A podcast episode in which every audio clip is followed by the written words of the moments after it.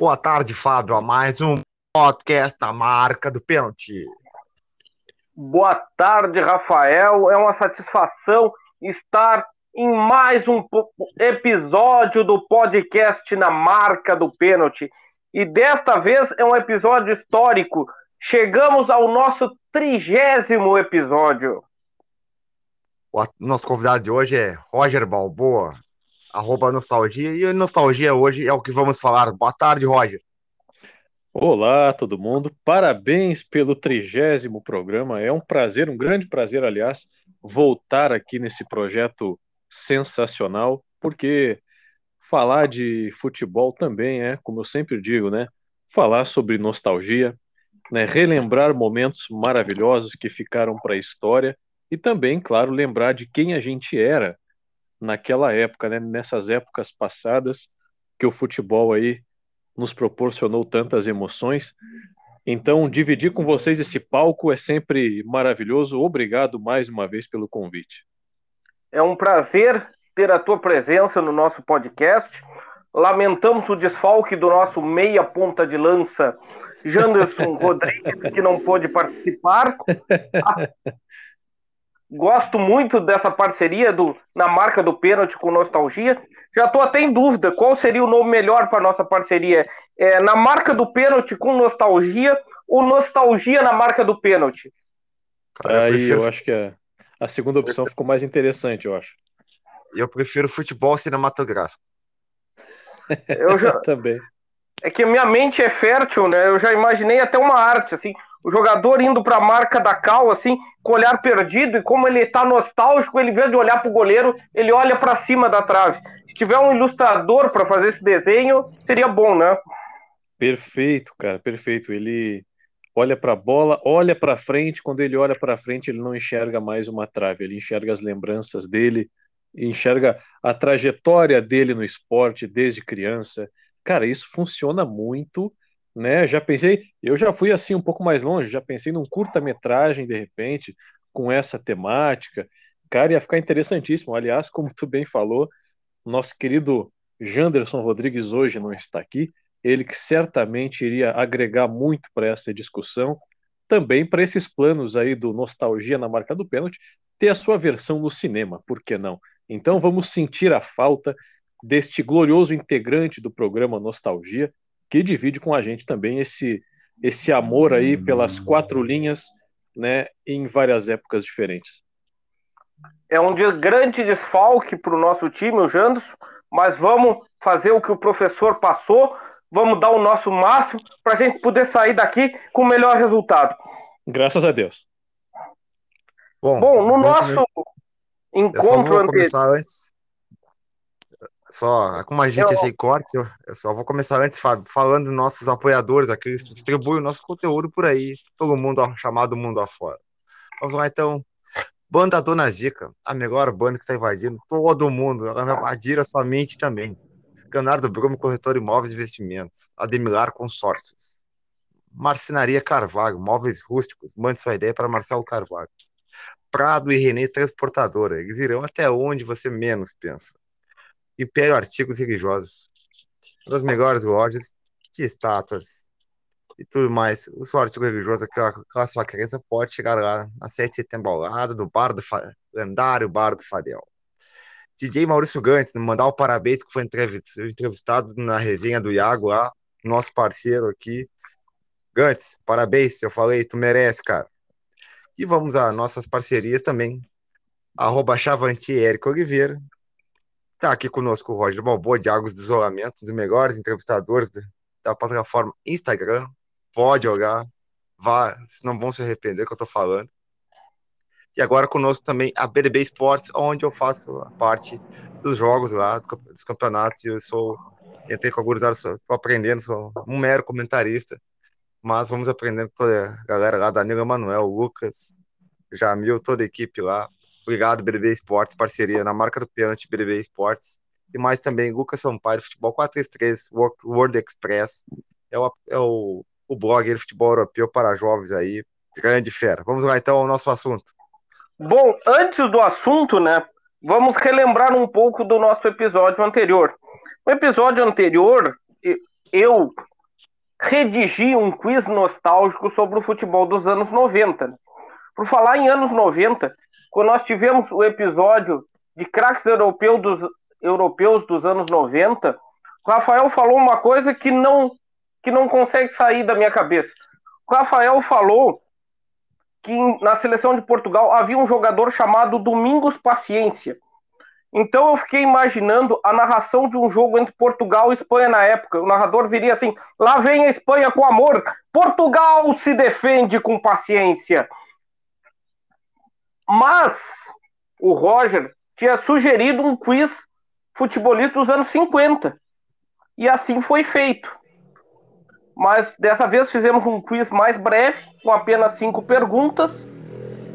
Se houver empate, vai ser que nem o torneio da confraternização de 1940, em que a taça foi cerrada e dividida entre dois clubes, o São Paulo de Rio Grande e o Rio Grande. Bom, sem mais delongas, vamos ao nosso quiz. Aí vocês decidem quem inicia respondendo. Os, os convidados primeiro. Então vamos à primeira pergunta. Primeiro pênalti. O vice-campeão do Campeonato Gaúcho de 1955 foi alternativa A, Grêmio Bagé, alternativa B, Pelotas, alternativa C, Brasil de Pelotas, alternativa D, São Paulo de Rio Grande. Nossa, onde é que eu fui me meter? Por que que eu fui sugerir uma coisa dessas? Se isso aí é uma encrenca, nossa, o futebol dos anos 50 realmente é algo é uma matéria assim que me faltou né, na minha universidade boleira, realmente. É, tu que perguntou vice-campeão, puxa. O vice, vice-campeão. Se tu tivesse perguntado. Óbvio, eu preferi ir no vice. É, não, se tu tivesse perguntado o campeão, aí eu também não iria saber. Mas então vamos chutar aqui. Eu vou, eu vou mencionar, vou fazer uma menção aqui honrosa ao nosso glorioso, intrépido Brasil de Pelotas? C, alternativa C. Vamos agora à resposta do Rafael. Pelotas. Pelotas. E nessa rodada, o Roger converteu o seu pênalti. Foi o Brasil de Pelotas, o vice-campeão do glorioso gauchão de 1955. A minha intuição estava, estava me indicando este caminho. Vamos então para a questão de número 2. A equipe italiana que ganhou mais campeonatos italianos na década de 1950. Alternativa A: Torino. B: Milan. C: Fiorentina. D: Juventus. Nossa, eu, eu peguei o Milan de uma época depois, né? Que foi aquele estardalhaço que fez né, a equipe do Milan, sempre com excelentes jogadores, né, um, sempre, sempre abusando nos seus plantéis. Mas na época dos anos 50, eu já não sei se ele se ele era já essa superpotência. E eu lembro de alguns craques que jogaram no, no Torino em tempos anteriores. Eu vou, eu vou, eu vou ter que chutar essa opção. Eu vou de Torino. Torino. Rafael, eu vou de Fiorentina.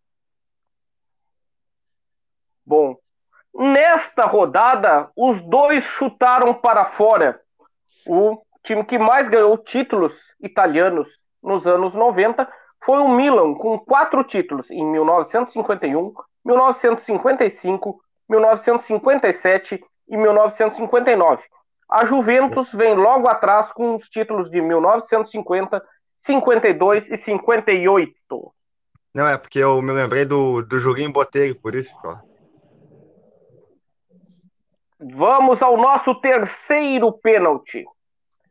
A Copa do Mundo de 1950, sediada no Brasil, teve a participação de 13 seleções.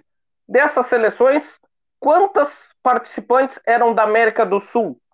Alternativa A, 5. Alternativa B, 3. Alternativa C, 2, alternativa D, 4. É, pelas minhas contas bem mal feitas, eu vou arriscar quatro. Ok, anotado. Eu vou arriscar cinco. E o Rafael empata a decisão de pênaltis.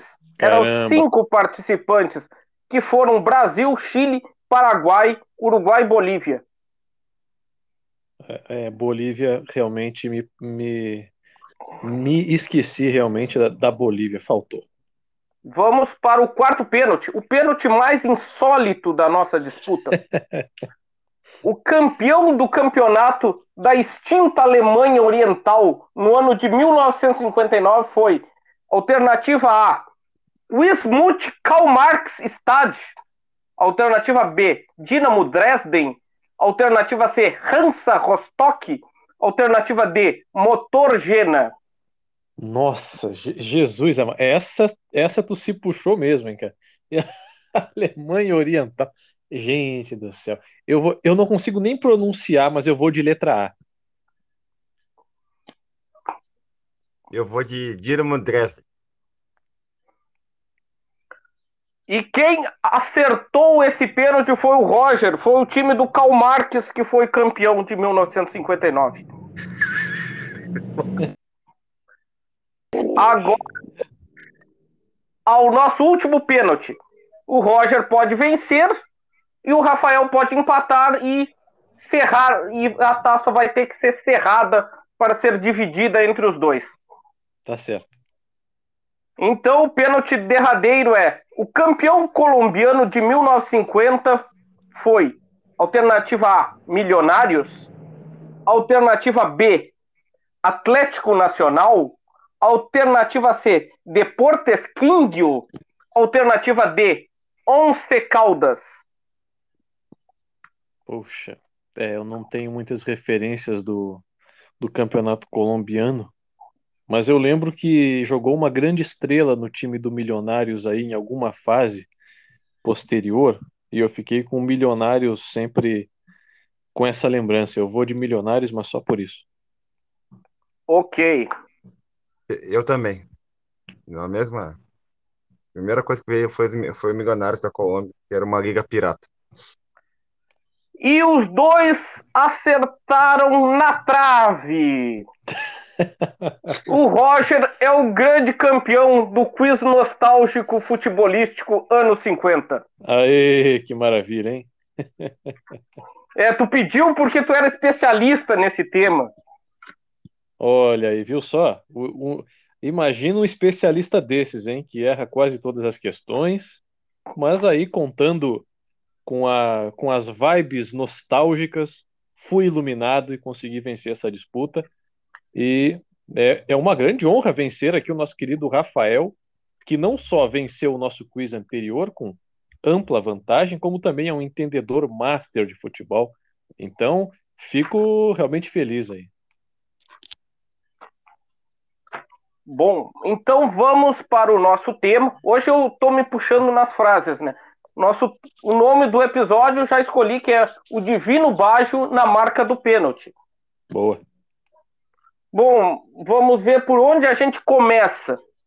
Bom, vou começar pelo título, então. Vocês, uma curiosidade que vou trazer. Vocês sabem qual seria o título traduzido literalmente para o português do filme do Divino Bajo? Cara, eu, eu li sobre isso antes de ver o filme, porque eu também eu, eu assim com essa dúvida. Eu li a matéria sobre isso, inclusive, e me fugiu completamente o motivo, é, mas eu acho que tem alguma coisa a ver com cabelo. E tu, Rafael? Eu também acho que é a filosofia de vida que o Badio buscou, né? Para se manter a serenidade, mais calmo. Queria chamar na Itália de divino tem a ver com cabelo. Se fosse traduzir literalmente, seria o rabo de cavalo divino. Porque era esse o apelido que o Bajo tinha, que ele, por sinal, nem gostava desse, desse apelido. Olha aí, ó. É, é, é, uma da, é um dos grandes mistérios revelados aí que fazem parte do, da, uh, dessa desse grande amontoado de lendas do futebol, lendas vivas ou não, né? Então tá aí uma boa questão para começar bem esse diálogo. Rafael, vamos começar do filme ou vamos falar um pouco da biografia do Baggio?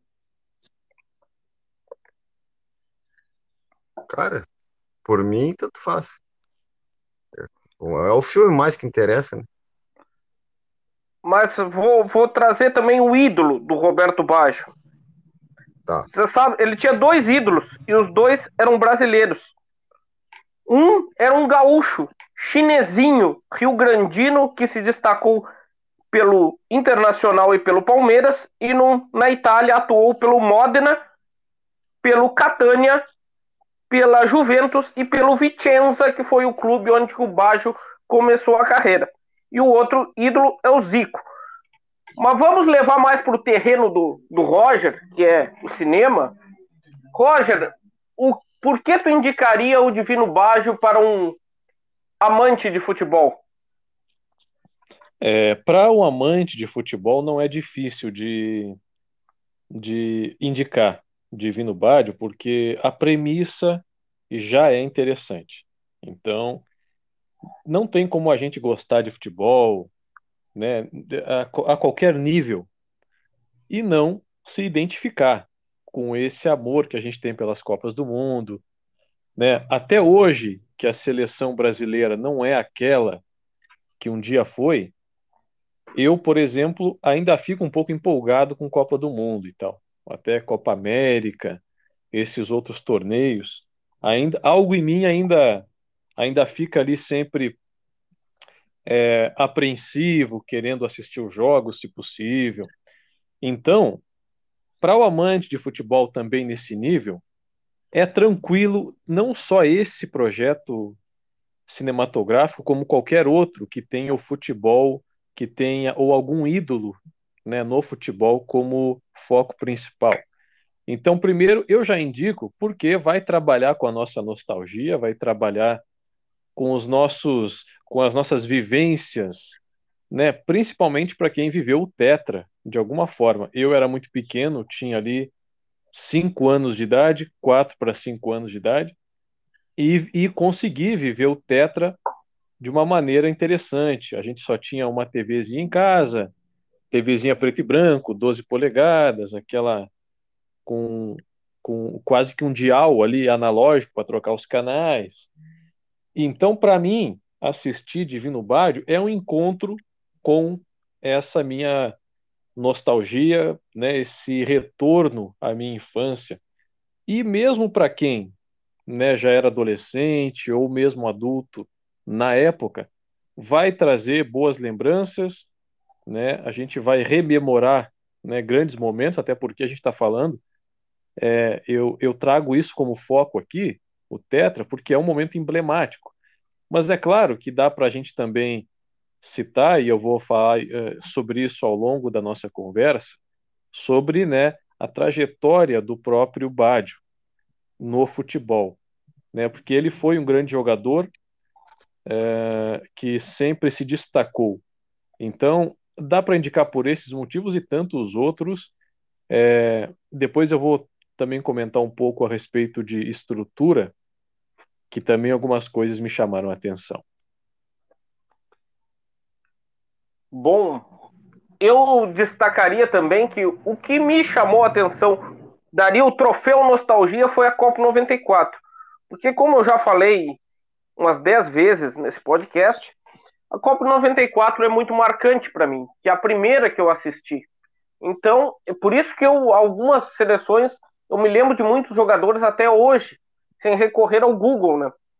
Então foi como ver essa Copa, mas eu, a primeira Copa que assisti, eu vou dizer uma coisa, eu nem torcia tanto pelo Brasil, assim, eu estava maravilhado por aquelas seleções de todo mundo, aqueles todos jogadores que eu não conhecia, aquelas camisas que eu não conhecia. Então a, a Azurra, por esse nome assim, aquele uniforme azul também me chamou a atenção é uma das seleções que eu mais lembro de 94, o nome dos jogadores. Então, ver aquela reconstituição da Copa do Mundo, achei muito interessante. e foi ver a Copa do. a mesma coisa que eu vi por outro prisma.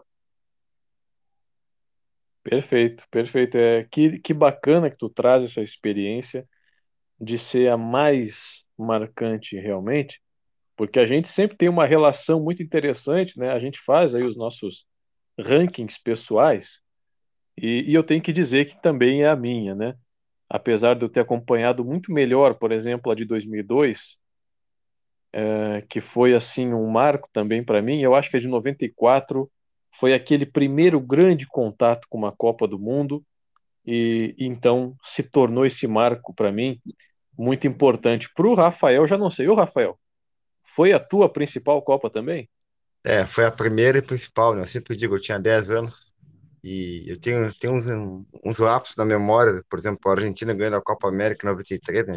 ganhava em cima do Brasil, e aquilo me, me indignava muito.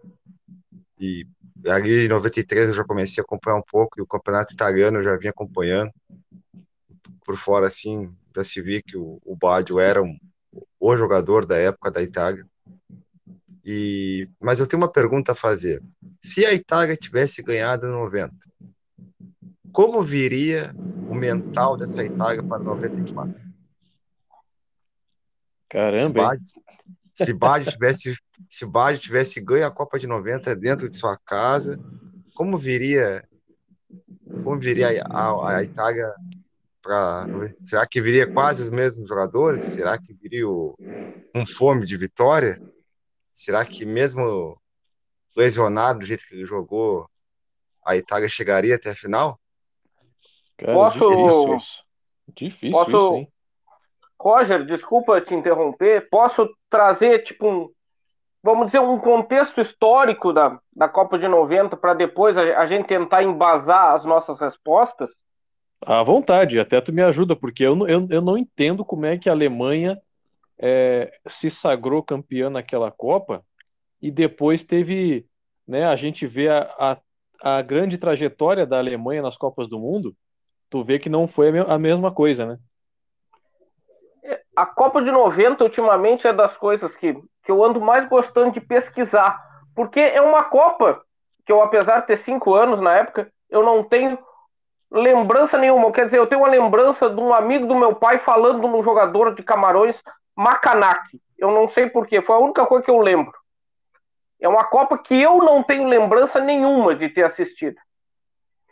Mas que eu estou redescobrindo agora, pesquisando. É uma Copa até que eu que até muitos falam, ah, o futebol dos anos 90 era chato na Copa 90, não dos anos 90, da Copa 90 era chato, mas eu ando pesquisando e vendo tantos jogadores interessantes nas seleções, eu fico pensando, será que foi uma Copa de futebol chato mesmo? Eu fico pensando isso.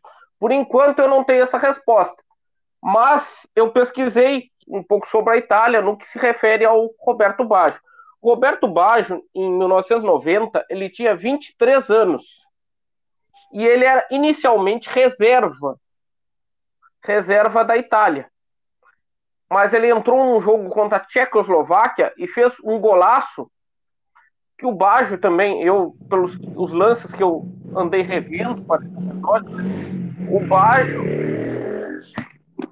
era um, era um jogador, vamos dizer, a estilo sul-americano que é um craque, eu vou dizer que eu sinto falta, porque hoje o futebol é todo mundo tem, ah, todo mundo tem que cumprir, é, é o bloco, forma o bloco, não sei o que, ataca em bloco, defende em bloco, e para mim o craque é o cara que, com a jogada, ele desmancha o bloco. Então o Baixo, para mim, era esse jogador, aí o Baixo faz um golaço contra a Tchecoslováquia e vira titular, e uma, curiosamente, a Itália tem tradição na Copa de, na primeira fase, ir mais ou menos e melhorar depois. E, em 1990, a Itália teve uma primeira fase tranquila. E a Itália teve um jogo emblemático que decidia sua sorte se ela ia para a final da Copa 90, foi uma semifinal contra a Argentina em Nápoles. E quem era ídolo em Nápoles? Diego Armando Maradona. E Nápoles também tem um contexto social. Nápoles, o sul da Itália, é, é mais pobre, ele é meio desprezado pelo norte da Itália. Então, é, é uma região mais pobre, é a região da máfia. Então, é, as pessoas são mais preguiçosas, tem todo esse estereótipo. E o Maradona tentou usar isso ao favor dele. Vocês pedem, o Maradona diz, vocês vão torcer para uma seleção que pede para vocês torcerem para ela em um dia e os desprezam o ano inteiro, ou vão torcer para mim, que sou napolitano o ano inteiro? Aí os, os torcedores de Nápoles chegaram a um meio termo que era, que era Itália nos calções, Maradona nos calções. Não, vou repetir que eu me atrapalhei aqui. É Itália nos calções, Maradona nos corações. Então a Itália estava vencendo esse jogo. E aí o Canidia empata. E o jogo acaba indo para os pênaltis. E o Baggio é um dos que bate os pênaltis e acerta. Mas a Argentina, a Argentina vai para a final, a Itália é eliminada. É o... E a Itália seria, ganharia o terceiro lugar. O Cítira erra o pênalti, o Goicoechea pega o pênalti do Cítira.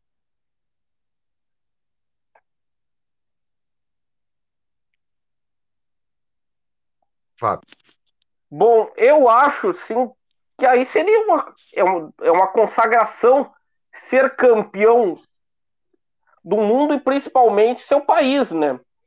Mas também é difícil também uma seleção emplacar outro título. Mas eu acho que a Itália seria outro, né?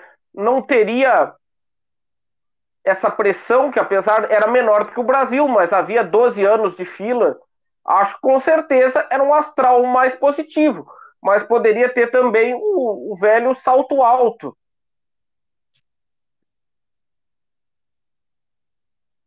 É, eu, eu, vou entrar nessa jogada aí agora de carrinho.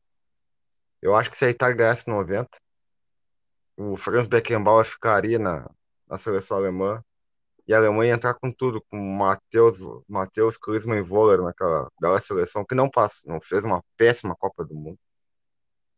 E o Brasil, não sei como é que iria.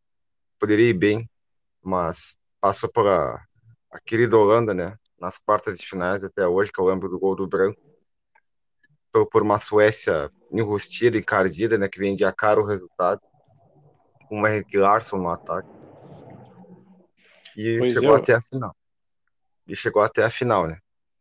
Com, e lá como diz o Bad em uma entrevista, se eu agradei, eu agradei mais o Brasil, porque no Brasil tem mais gente que aqui na Itália. Não, e, e, cara, eu vejo a Alemanha sendo campeã em 90 e, e depois a gente vê que não há esse. A, a Alemanha ela não consegue ter um histórico, né, como se sagrando campeã depois, e, e eu vejo a, a nossa querida Holanda tantas e tantas vezes jogando bem pra caramba, tendo destaque, grandes craques, e uh, não tendo a sorte nem mesmo de ganhar uma única vez, né? É, ali no jogo contra a Holanda, a gente puxando um pouco para nossa seleção, a Globo enfatizou muito o jogo de 74, né? E o Brasil perdeu na semifinal na, da Holanda, do Cruyff Neskins, que tomou, que não, que para muitos mais, com mais de idade, estava conversando esse tempo, cara, a, a seleção da brasileira de 74 não era aquela seleção, que o Pelé fez bem parar em cima do auge, que o Riveri não era o cracaço, que poderia ter sido escalado melhor, que tinha Zé Maria na lateral direita, Marinho Chagas na esquerda, tá, e por aí vai, outros caras nostálgicos aí afora, que fizeram favor de, graças a Deus, não deixar a sua história nesse mundo chamado futebol. Então a Globo enfatizou aquele jogo. Não sei se o Brasil pegou para si aquilo. E tanto que fez 2 a 0 né? Naquela partida, o destaque era Denis Bergkamp. Metade do Ajax, né? Que depois, um ano depois, iria enfrentar o Grêmio na, na final do Mundial de Clubes, com o Ivan Hall, né? E empataram e o Branco fez aquele gol para a batida histórica, né? Que até hoje, ele chega, eu acho que ele tá, chega a sonhar até hoje, e o, e o Van der Sar também, que é, quando os caras entraram em campo, olharam o tamanho da mão do Van der Sar, eles não, Eles não acreditavam que eu fazia gol naquele cara. Mas o que eu quero aliás... dizer assim, ó, eu quero dizer assim que eu acho que se a Itália ganhasse, eu, eu acho que poderia vir com um pouco mais salto alto que é da Itália, né? Sempre comemorar a mais. E eu acho que quando a Itália perdeu o título na sua casa e veio para 94, ela veio decidida. Aí o Badi já era o líder da equipe, um dos líderes, né? Porque tinha Paiuca, tinha Evane, tinha Donadoni, tinha Maldini, Parece. Parece. Bom, aí o cara não posta. Bom, aí se o cara for falar, é todo o time é, é uma legião. Era meio Milan, né? Meio, era metade. O Milan era a base da seleção italiana. Marcelo Lippi. Então. Ah. falei técnico não. do Arrigo Sacchi, desculpa. O Arrigo Sacchi, desculpa. Então, e ele jogou no sacrifício, né? E ganhar da Bulgária nessa final por 2 a 0 né? Ele fez dois, os dois gols. o Badi era um 10 meia organizador. Só o que, que tem na Itália que eu vi entrevista com o Paulo Roberto Falcão hoje no, no, no Maicá, lá no, no Bairrista. O que acontece? O Itália é um polo muito tático, é um futebol sempre tático. Tu não precisa marcar, tu tem que recompor para ajudar o teu colega para poder voltar e fazer o teu talento sobrar lá na frente. Então isso era o Roberto Badi. Eu estava olhando os gols do Roberto Badi, quando ele já estava no final da carreira pelo, pelo Breccia, em cima da Atalanta. O que aconteceu? O, o Roberto Badi tinha a visão, a, antever a visão. O que aconteceu? Embolou o meio campo, a bola sobrou para ele, o goleiro estava adiantado, a zaga do, da Atalanta toda desorganizada, o que ele fez? Ele mandou um totalzinho por cima e fez o gol de cobertura. Coisa que fosse um jogador normal, em termos, ia tocar pro outro lado, pro outro lado, ia tocar pro outro lado, chegar no lateral, quem sabe cruzar, vir, voltar de novo. E o Bad antevia, antevia o passe e o gol também. Então, isso que fazia o Roberto Baggio ser fenomenal e querido na Itália e pelos clubes que passou. Ele jamais teve uma rixa com. Não descobriu. Não, nas matérias que eu li, não descobriu uma rixa com alguém. Mas ele. É... Sim, que até com, com os técnicos eu andei lendo matérias, né? O Bajo, vários técnicos ele acabava assim dispondo por algum motivo que até não é explicado. E até tem uma parte, uma fala do filme que é por que você irrita tanto os técnicos? E tu falou na seleção da Itália de 90, citou uns jogadores, né? Eu tenho aqui o nome de todos os jogadores citados focados para a Copa de 94 e os clubes nos quais eles atuavam na época. Os goleiros eram Pagliuca da Sampdoria, Marchegiani da Lazio, Bucci do Parma, defensores era, eram Maldini do Milan, Baresi do Milan, Benarrivo do Parma, Mussi do Torino, Apoloni do Parma, Costa Curta do Milan, Minotti do Parma e Tassotti do Milan. A defesa sempre em amplo destaque, né? Na Itália, né? Uma característica italiana. É, é o esquema que se chama retaguardista. Você tem que saber porque qual é a posição que tu joga. Tu é um lateral? Por que, que tu é um lateral? Tu é um zagueiro? Por que, que tu é um zagueiro? Tu é um volante? Por que, que tu é um volante? Isso é o que ele se preocupa muito. Além de saber jogar taticamente, o que, que tu vai saber usar em campo. E eram três três defensores titulares eram daquele Milan dos anos 90. Já meio-campistas tinha Roberto Baggio, da Juventus, Albertini, do Milan, Dino Baggio, da Juventus, Berti, da Inter de Milão, Conte, da Juventus e Donadoni, do Milan. E os atacantes eram Massaro, do Milan, Zola, do Parma, Signori, da Lazio, Casiraghi, também da Lazio, e Evani, da Sampdoria. Bom, o, o Baggio também disputou a Copa de 98. E, de novo, o Baggio participou de uma disputa de pênaltis na Copa 98 contra a França, a dona da casa. E dessa vez, o Baggio converteu o Baggio teve três disputas marcantes em Copa do Mundo por pênaltis pela camisa da Itália e só contra o Brasil que ele perdeu a sua cobrança. Até tem, tem uma frase do Baggio que ele fala sobre esse pênalti perdido em 94, que é só erra um pênalti quem tem coragem de batê-lo. Naquele dia decidi bater e errei. Aquilo me marcou por muitos anos e ainda sonho com isso. ele ainda complementa a frase. O Senna morreu em 94 e a bola foi para cima. Foi, sei lá, um presente para ele, talvez. É, tá, é, é, o, o bom é que essa frase tem alguns níveis aí para a gente analisar, mas já me veio de cara, né? Realmente esse o que ele falou no sentido do seguinte, realmente tinham, tivemos essa grande perda em 94, então uma grande alegria que foi a conquista do Tetra realmente deu esse esse certo lugar de alívio naquele sentimento triste, né, que todos viviam, né? É, e isso que que a cultura da nós brasileiros esperamos de quatro em quatro anos, né? Ou nas Copas Américas, ou nas Olimpíadas, jogando futebol, tipo esse ano o Brasil ganhou na Olimpíada a medalha de ouro, né? É isso que a gente espera. O mais fanático, aquele torcedor que não dá muita bola pro futebol, mas ó, parabéns, que legal. Então aquilo dá um conforto na pessoa e diz, ó, ah, nosso país vale a pena. Por um lado, vale a pena. Então, na questão âmbito futebol, o Brasil é o que, né, salva, assim como é para os argentinos, é para os chilenos, é para os uruguaios.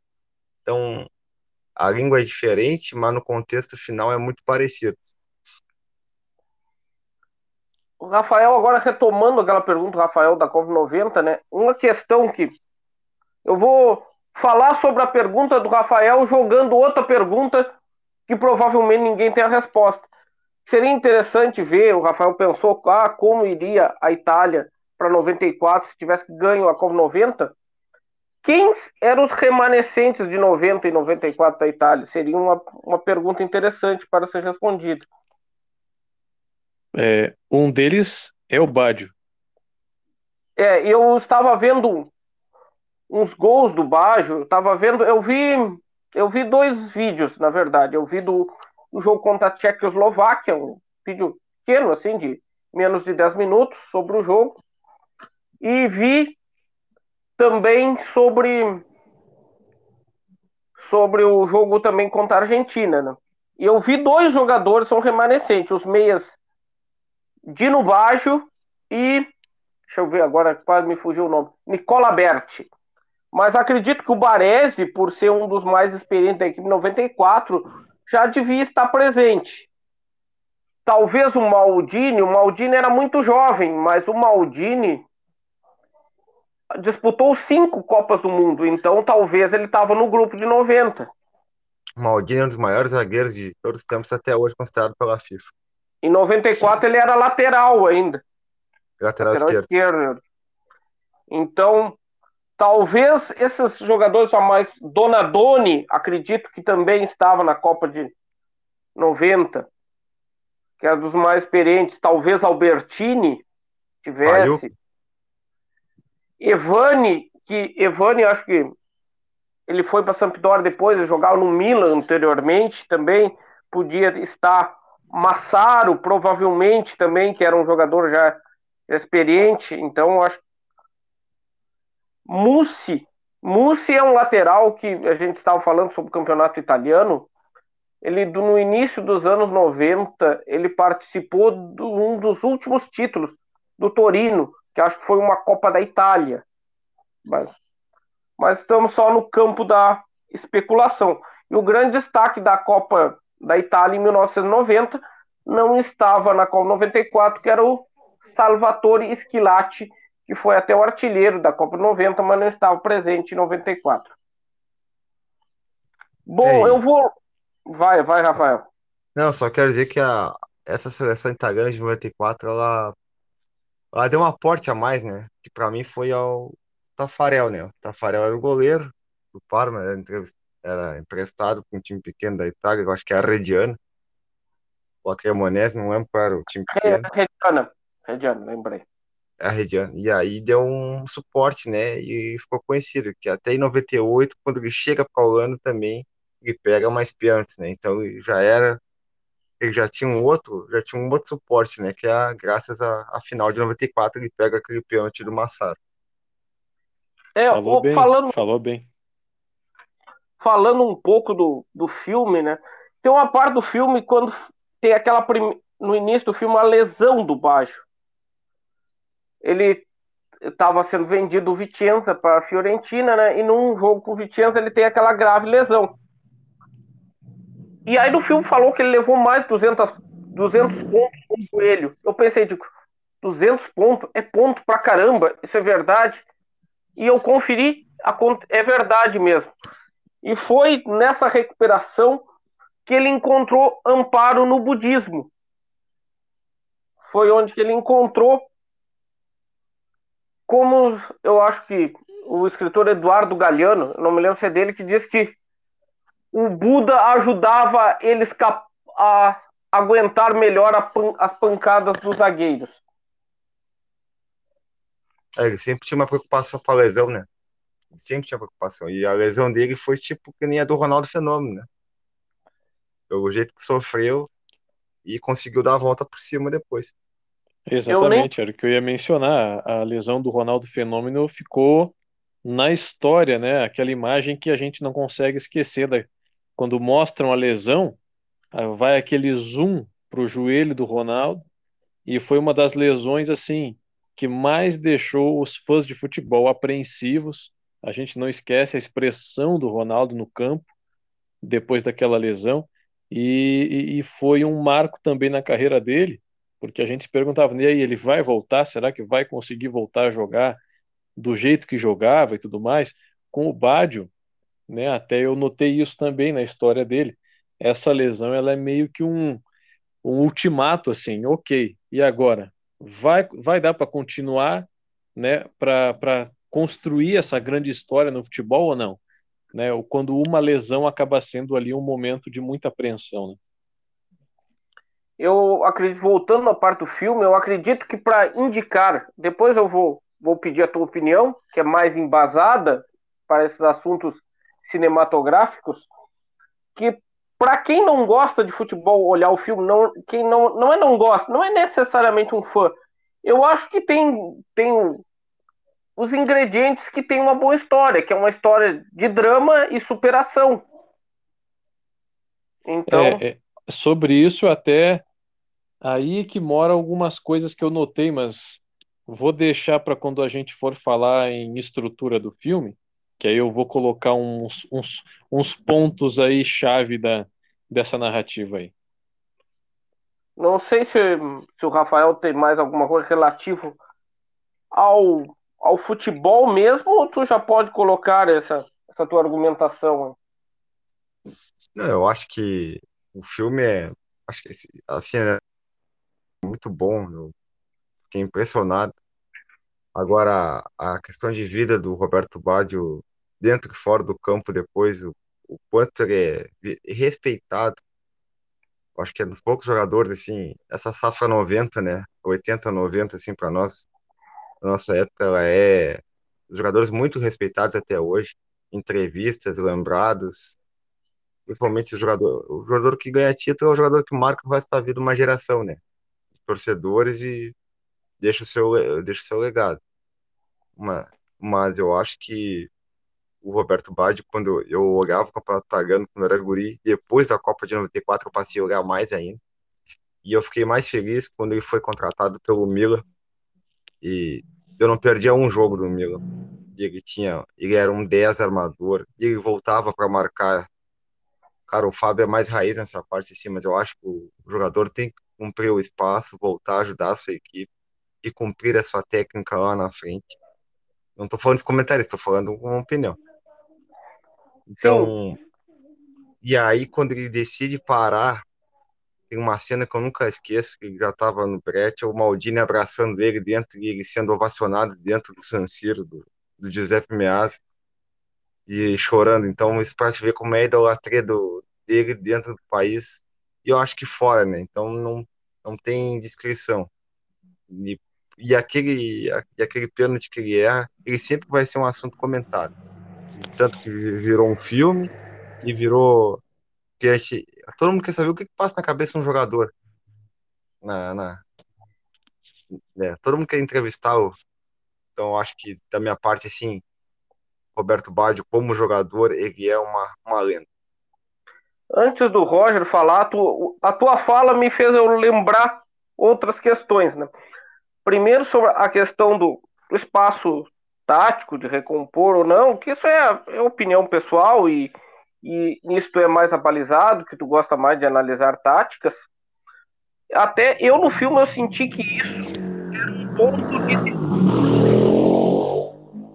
e o técnico Arrigo Sacchi na Copa 94 que tem uma frase você é para nós o que o Maradona é na Argentina eu não sei se ele usa exatamente as palavras mas diz pedem para o Maradona voltar para marcar. E duas coisas. Uma coisa que eu gostaria de pesquisar mais, que eu fiquei muito curioso, é a passagem dele no Brecha, que para mim é uma das cenas assim. É, o filme realmente, para quem gosta de futebol assim e, e para uma boa história, realmente eu gostei bastante também. Mas me fiz a parte que eu queria saber mais da passagem dele até que eu não consegui pesquisar a tempo, que é a passagem dele no Brecha, que o Brecha é um time pequeno, que é um time que horas está na primeira divisão, horas está na segunda, ou quem sabe até na terceira da Itália, né?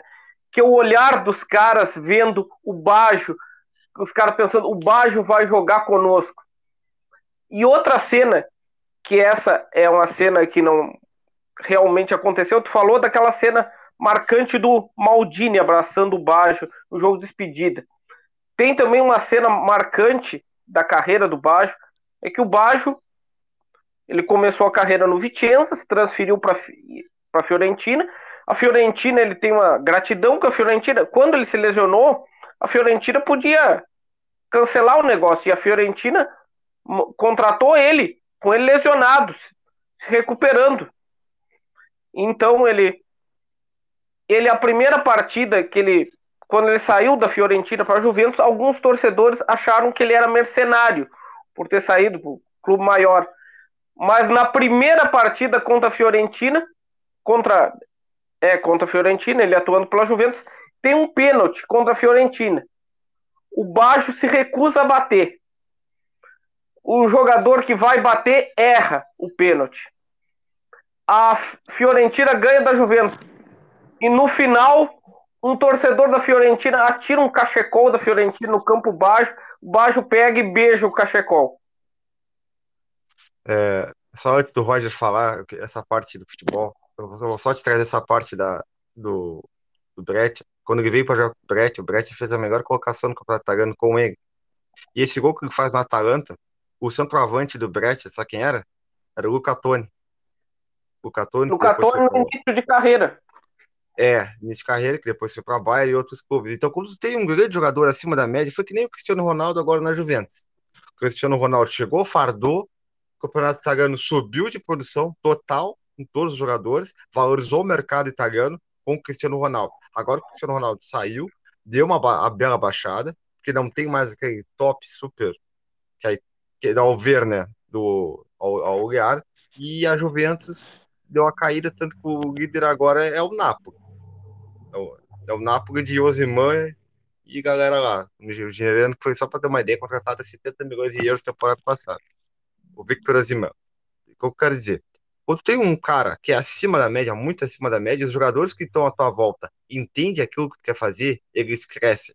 Então, por exemplo, o jovem Lucatone, que estava naquele brete, entendeu como é que era jogar com o Bad, que era o armador que poderia pôr em campo, e o, o Catone, que era o 9, que poderia né, fazer o pivô né? Como diz o Paulo Roberto Falcão, o meu time tem que sempre tocar para frente, não toca pro lado. Vê, enxerga o 9 toca. Enxerga o 9 toca. Não toca pro lado, se tu vê de novo, enxerga o 9 toca. Então, isso é interessante. O futebol italiano é assim. Então, os jogadores Porra. que estavam à volta conseguiram enxergar o que o Badi jogava, cresceram junto com ele. Vou fazer um adendo para finalmente deixar o Roger falar, que nós ficamos nesse ping-pong e não deixamos ele falar. O, o Lucatone fez algo parecido com o que o Baggio fez na carreira dele. Ele veterano, ele liderou uma equipe do Elas Verona numa campanha de manutenção na primeira divisão da Itália. Roger, isso. finalmente vamos deixar tu falar.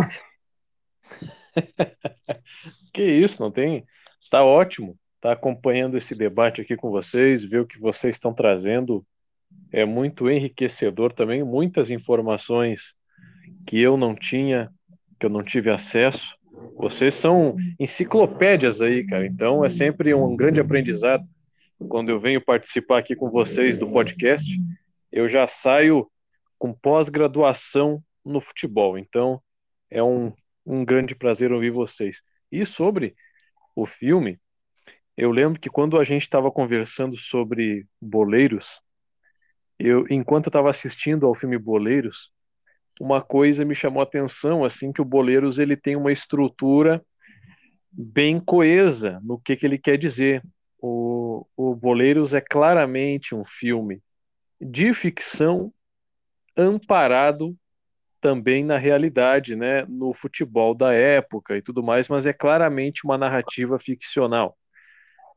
Quando eu fui assistir o Divino Bádio, eu gostei do filme, gostei do conteúdo, mas eu não pude deixar de notar, não sei se vocês concordam comigo, mas eu acho que o Divino Bádio em si, em estrutura, é um filme que ele não se decide muito bem o que, que ele quer dizer.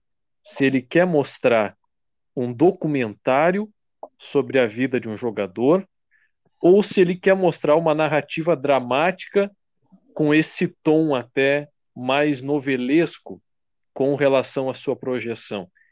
Parece que ele tentou transitar nas duas vias e meio que não assumiu a identidade de, de nenhum dos dois é, nesse processo. Então, enquanto eu assistia, é, per, perdão pelo barulho aqui, eu sou abençoado aqui. Eu começo a gravar alguma coisa, venho, passa aqui moto, caminhão, carreta, mas não se preocupem, acho que não vai durar muito tempo esse barulho. Então, eu não podia deixar, eu não pude deixar de notar essa essa quase confusão imagética e, e na estrutura, no enredo. Ao mesmo tempo, apesar disso, dele transitar nesses dois tipos de narrativa, ainda assim eu gostei primeiro, porque está trabalhando com a minha nostalgia, então isso já é para mim um ponto altíssimo, né? Sempre em todos os o, as peças televisivas ou, ou cinematográficas que eu assisto e falando de um grande jogador, um jogador que me traz excelentes lembranças e que contribuiu muito para o futebol. Assim, outra coisa que eu posso falar também que eu analisei é o seguinte: achei que tem pouco futebol em si no âmbito da discussão. É, logicamente, não é que seja obrigatório que tivesse muita coisa sobre futebol em si, uma vez que estamos falando da vida de um jogador. Ainda assim, eu acho que poderia ter um pouco mais dessas vivências e um pouco mais de futebol para trazer um ar documental mais interessante. Eu acho que o filme ele foca muito, claro, na vida dele, na vida fora das linhas, e isso é importante sim, mas acabei sentindo falta dessa desse de um jeito de contar a história que colocasse mais a gente dentro do gramado. O que chama atenção também no filme é, claro, tem ali os atores que interpretam também personagens importantes. Talvez tenha faltado, é, com relação à direção do filme, com relação à produção, esse esse perfeccionismo, talvez, de colocar ali atores mais dentro um pouco do esporte, né? Eu acabei encarando ali os atores muitas vezes como espectadores que por acaso estavam ali representando papéis. Não consegui acreditar muito naquela questão da interpretação. Posso destacar isso também. Só que até isso eles conseguem, digamos assim, trazer um contraponto favorável. Ao mesmo tempo, eu gostei da atuação, né? O ator que interpretou ali o nosso querido Bádio, acho que ele se entregou bem para o papel. Acho que o, a caracterização ficou maravilhosa. É, e gosto também que o filme começa com o Bádio, né? Ainda na infância, eu gosto dessa estrutura que começa realmente trazendo é, as informações a partir de onde tudo começou e tudo mais, e aquele prelúdio ali que já antecipa mais ou menos o que, que acontece nesse momento crucial da vida do Bádio, né, que é o, o Bádio errando aquele pênalti histórico, que não só o pênalti ficou histórico, mas também a, aqui no Brasil a comemoração do Galvão com o Pelé na cabine. São imagens que a gente não consegue esquecer jamais. Então, assim, o filme tem seus pontos positivos e negativos, é, o que para mim não atrapalha em nada de eu indicar o filme, até porque a gente precisa assistir para tirar suas conclusões. É um filme que eu gostei, algumas coisas eu realmente achei que podia ser diferente um pouquinho, mas gostei. É um filme que eu indico e, e, e para mim, né, enquanto fã de futebol e nostalgia, né, foi uma, uma experiência muito interessante. E depois, no final da nossa conversa, eu quero deixar uma pergunta aí para vocês, aí uma pergunta de, de nível complexo, tá? Já vou avisar. Bom, Roger, eu, eu também fico muito feliz quando tem a tua participação, porque é também quando falou que aprende conosco, eu aprendo muito contigo, com o Janderson. Até digo que vocês são inspirações que eu, quando eu escuto vocês, eu fico pensando, ó, o tempo de fala, olha aí. É tipo, é, é a questão que eu tipo, aproveito e tento aprender como ser um comunicador. Que eu vejo que eu ainda tenho muitas falhas, muito, muito para aprender. Acho que às vezes ainda me perco no tempo de fala, algumas vezes, assim, mas é. São, e também ter o conhecimento de, de narrativas é muito interessante, né? Eu, pelo. Vou falar uma opinião assim, bem, bem pessoal do filme, né? Eu, porque eu acho que, tipo, a história de um livro, de um filme, é tu tem que acreditar que ela é real. Quando tu compra a história, aí o autor da obra, assim, ele ele fez o trabalho dele, ele te ganhou, tu tem que acreditar que aquilo é real.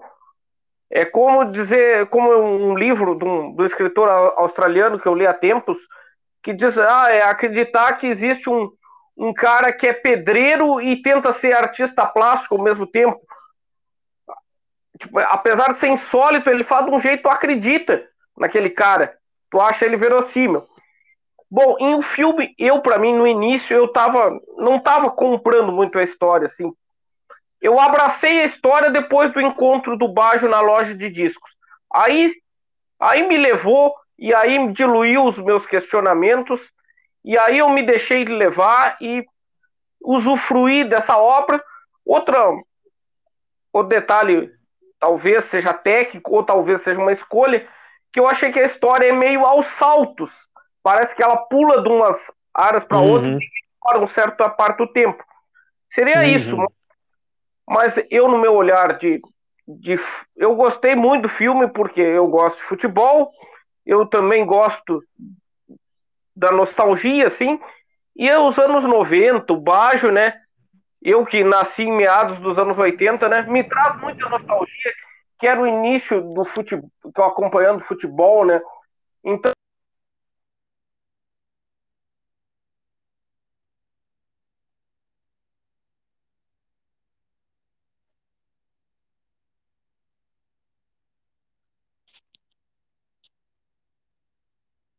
Fábio. Acho que o Fábio sofreu uma queda. Espero que ele é. não tenha se lesionado, hein, ô, ô é. Rafael. Mas esperamos que ele volte a qualquer instante. É. Eu vou... Porque acontece. Não, é, aqui é sem cortes também. Olha aí que beleza. Eu vou aproveitar que eu vou olhar ao meu lado como espectador. Boa, Quando boa. eu o filme, eu fiquei muito ansioso. E, mas eu, eu não olho um filme assim, ah, eu olho o que o grande craque sofria de pressão ao se lesionar, ao jogar os torneios. Uhum. Grande craque, grandes responsabilidades, grandes críticas e se fazia autocrítica. Eu olhei por esse lado. E também a família, porque eram, eles eram oito irmãos e ele era o mais novo. E no spoilerzinho, seu pai era era rude, né? Não, não queria que ele nunca esmorecesse. Então eu olhei co como esse lado. E como ele não foi a, a Copa de 2002, o, o enredo do, do filme deixou um legado ali, quando eles, e, é, e o Kassai chegaram do posto de gasolina, mesmo ele não indo, o italiano sempre tem um reconhecimento muito mais. Então ficou aquele reconhecimento pro Bádio que a família dele, principalmente o pai dele, não imaginava. Então isso ficou para mim. O que que é tu deixa de legado para ti e para tua família? Então eu olhei esse, olhei esse filme com esse pensamento. Eu acho que, que esse filme tem dois temas principais o futebol propriamente dito e talvez maior ainda que o futebol, já mais importante a relação do Bajo com o pai dele. Acho também se a gente falar mais do que isso a gente dá muito spoiler, né? mas para mim tipo o tema principal é esse. E eu acho interessante como desse nosso diálogo que cada um viu o filme de uma maneira e aí juntando essas essas visões diferentes enriquece muito o nosso pensamento e a nossa análise sobre o filme. Tem razão, tem razão, o, o Fábio. Uma obra de arte faz isso, né, com a gente. Aliás, outro dia eu estava comentando sobre isso com os meus alunos aqui na, na escola, que à noite eu atendo ali pelo EJA, né, o ensino de jovens e adultos, e com eles eu dou aula de arte, e a gente estava comentando sobre a história da arte, e e como a arte ela faz isso com a gente. A arte é tão interessante porque um artista quando ele lança uma obra, ok, ele lançou uma obra, só que ele acaba lançando inúmeras obras, porque cada um de nós vai olhar com um olhar diferente, com uma com uma intenção diferente. Cada um de nós vai entender essa obra de uma maneira. É, não tem como duas pessoas olharem para a mesma obra e enxergarem a mesma coisa. Por isso que é uma coisa tão mágica a gente, não só o cinema, a literatura, o, a pintura, né, a música, que é uma coisa muito interessante também, que é uma arte extremamente democrática que chega em todos os lugares. Então, tu vê que é, é muito rico né, o discurso quando né, tu percebe que uma mesma obra realmente tem inúmeros resultados, são infinitos resultados, não só com relação às pessoas diferentes, mas nós mesmos. Muitas vezes a gente assiste um filme com uma certa idade, a gente entende algo, a gente vive algo. Só que passam os anos, a gente revisita aquela obra, a, a obra não mudou, mas a gente mudou. Então a obra já mudou para a gente, a gente já entendeu, já viu outra coisa que não tinha visto da primeira vez. Então é sempre uma grande experiência a gente se dá conta realmente de que a arte tem esse poder tão enriquecedor, né? É, a, eu queria acrescentar falando em obra, eu acho que a obra mais famosa do mundo é a Mona Lisa, né? Lá Isso, a pintura, né? A pintura é, mais famosa, sim. é do Leonardo da Vinci. Aí eu vou explicar. Se eu for olhar ela, tem vários jeitos. Tu olhar, o Fábio for olhar, tem vários jeitos. Aí eu vou explicar, vou chegar no, no, caso. Tem um palestrante que dá, é um palestrante conhecido, ele foi até o Louvre em Paris, que ele estava muito louco por a Mona Lisa, era o quadro que ele mais queria ver, e é o quadro que mais gosta, só tem um dia, né, na semana, me parece, só tem um horário para poder te, não pode tirar foto, não pode. Quando ele chegou lá, ele viu que o quadro da Mona Lisa, ela era do tamanho de uma folha 4 por 100, uma folha 4. Então, ao, ao, a visão que ele tinha da foto era uma, quando chegou na sua visão, era outra. E ele não achou mais tão graça aquela a tal obra, né, mais rica de todas, né, para o mundo da arte, o mundo da arte de hoje. Então é isso que causa também, né? É a mesma coisa. Os espanhóis, Pablo, Pablo Picasso, vamos vai de outra. É tal, mas como muitos hoje, com uma gurizada mais nova, ah, não sei, não conheço esse senhor, vou pesquisar e aí se vê. Então é, é diferente, é âmbitos diferentes, né? é que vê a bagagem né, cultural de, de cada um, cultural e de vida, né, que influencia os nossos olhares. Eu, eu sou professor de minha formação é história, mas eu também ando dando aula de arte. E eu vi que uma evolução minha. Eu no início algumas coisas, alguns algumas coisas que eu apresentava para os alunos às vezes, eu próprio não entendia. E agora eu vejo que eu já tenho assim um entendimento mínimo que eu posso lançar um pouco uma, uma luz ao poucos, ao, aos poucos para eles, para dizer assim uma, algo muito básico sobre aquilo.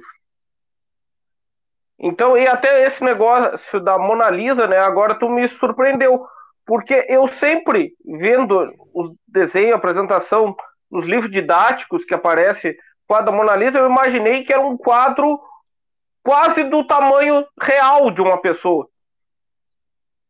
Essa é a grande surpresa, né? né? Já não são poucos os relatos de pessoas que vão lá e, no, no Museu do Louvre e tem essa grande surpresa. Mas é que esse quadro ele é tão cultuado, assim como outros que também são muito cultuados, que a gente tende a aumentar realmente a proporção física dele, até porque, né, se a gente vê matérias sobre a Mona Lisa na TV, na internet, eles mostram às vezes de um jeito que realmente parece maior, porque eles ou que eles mostram a ilustração muitas vezes, né, num tamanho ali que fecha com a televisão, com o formato da transmissão.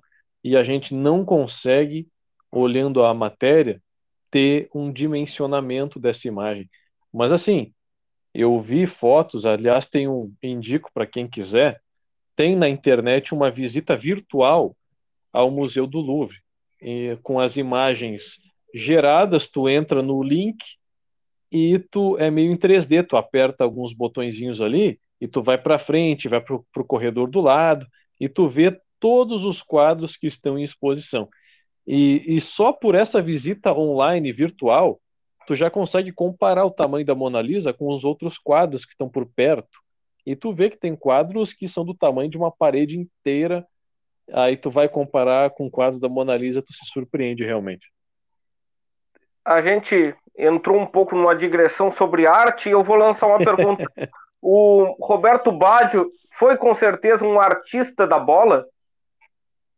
Um artista da bola. Eu, eu, eu concordo com isso. Tá? Acho, acho que o, o nosso querido Rafael também. Eu, para minha geração, que vi jogar, foi dos, dos meias armadores que eu vi, foi acima da média como meio armador. Né? E fora é. das quatro linhas também o, a maneira como o Badio gostava de se vestir e o seu estilo, né? Não só pelo seu penteado e tudo mais, ele, ele tinha essa questão dele também pelo, pelo budismo, pelo autoconhecimento, ele tinha uma maneira assim excêntrica de se comportar muitas vezes que chamam a atenção, né? Ele Não, tem um... Fala, Fábio. Não, eu vi um detalhe, eu eu estava olhando uma página do Instagram sobre Roberto Baggio, que eu acredito que não é uma página dele, é de um fã que posta as fotos, né? Tem uma foto da Madonna com a camisa do Baggio da Copa de 90. E tem a, é, e essa questão dele se vestir, aparece, sim, é, essa maneira, né? Que até chamava atenção. Acho que ele ganhou o apelido do rabo de cavalo divino. Eu imaginei, o Rafael imaginou, talvez pelo lado da, da religião, eu acreditei que o divino era, era, era, um divino pelo um lado mais pagão, que era um divino pelas suas jogadas e o rabo de cavalo virou o seu penteado característico e por isso ele ganhou esse apelido. Mas é, é uma apenas uma hipótese da minha cabeça, eu não sei se corresponde à realidade.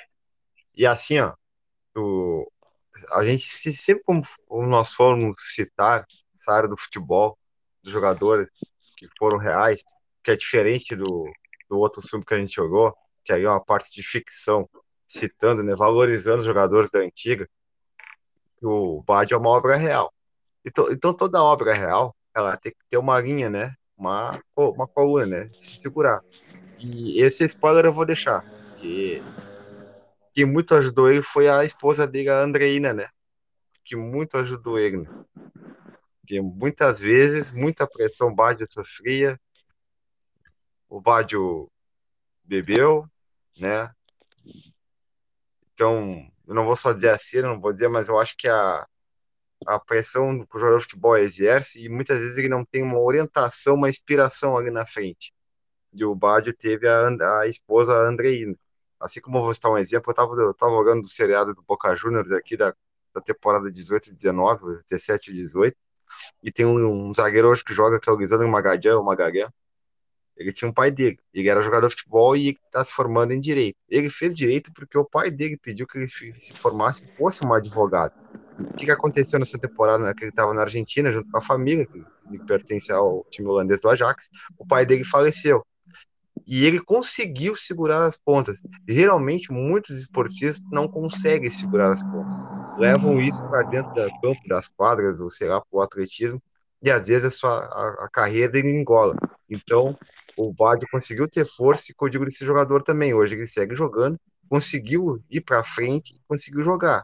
Mesmo ah, perdido a sua maior referência, né, que foi o seu pai, mas, mas deu valor à sua família. Tem um primo que joga também, então conseguiu dar suporte para todos. É isso que, às vezes, o atleta de futebol, quando ele é acima da média, acima do normal, ele precisa ter uma referência para seguir em frente.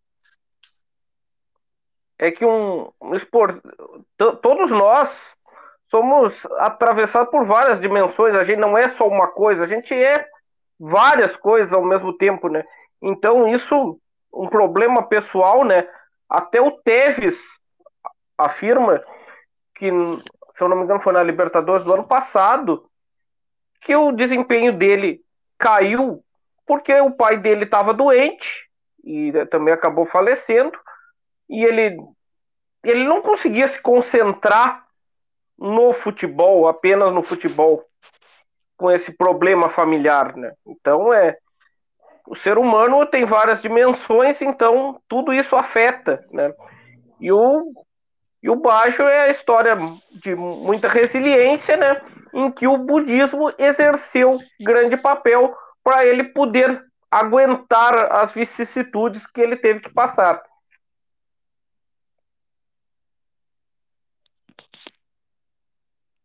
Roger, qual é a pergunta aí? Qual é o assunto? Que...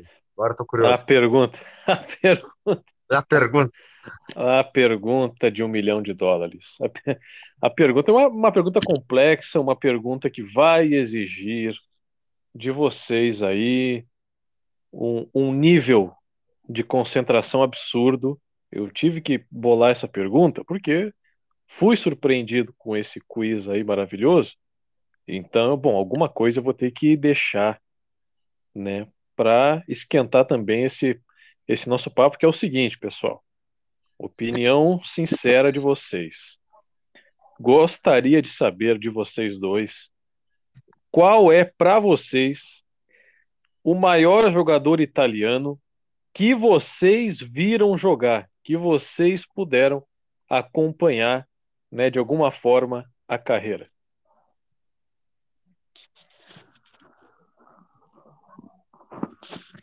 Difícil. Difícil, hein? Vai. vai. Bom, o Rafael tá pensando, eu vou, vou ir primeiro, então. É, eu dizer o Roberto Baggio é, é muito óbvio. E eu acredito mesmo que é o Roberto Baggio. O Roberto Baggio, eu li matéria sobre ele, né? O Roberto Baggio é dito como um jogador que não tem muitos, é um craque sem muitos títulos. E é um jogador que era um craque, mas ele não ficava muito tempo nos times e acabava saindo, até principalmente por atritos com os técnicos.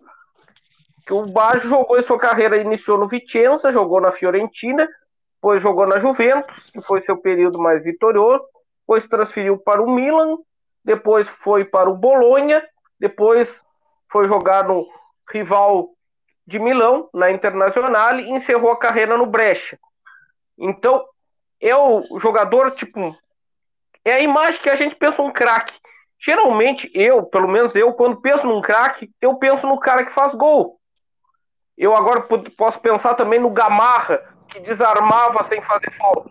Também posso ver isso como, como um craque, mas geralmente a gente tem a ideia que o cara que faz gol é o craque, e provavelmente, se a gente fazer uma pesquisa, provavelmente no salário, os jogadores do meio para frente devem ser os maiores salários do, do time.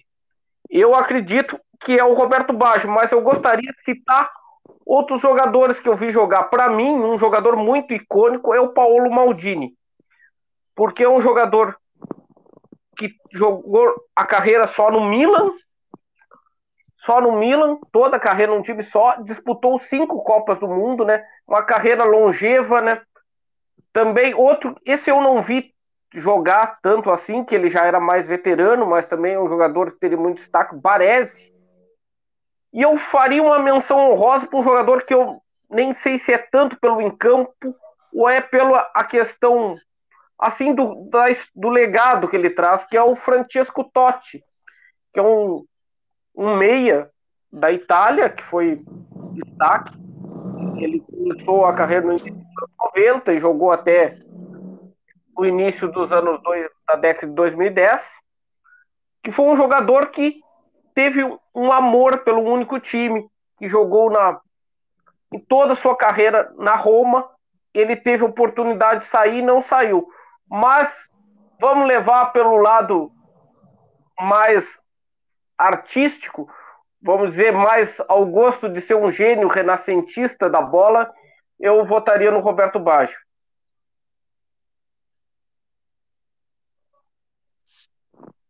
Vamos lá, então. Bom, os três que eu ia falar, por isso que esse podcast ainda a tabela é boa, né? O Fábio já falou que eu ia falar também, o Baldini, o Baresi e o Totti. É. Mas, mas aí eu boto duas coisas. O Baresi jamais fez uma falta, jamais deu um bicudo para frente. O Maldini jogou sob pressão porque ele era filho do Cesare Maldini. Chelsea Maldini foi da seleção e do Milan também, ganhando Liga dos Campeões. O Maldini fez uma carreira a mais. Tu imagina a pressão que tem pro Denier Maldini, que é o filho dele hoje. E o neto do Cesare Maldini, que tá jogando no time do meu. E o Totti, eu faço a menção também, porque jogou somente na Roma, já tinha uma proposta do Real Madrid na época, ele não quis sair. Ele hoje é dirigente da Roma, não, sei se está com dirigente da Roma ainda, e, e jogou só não.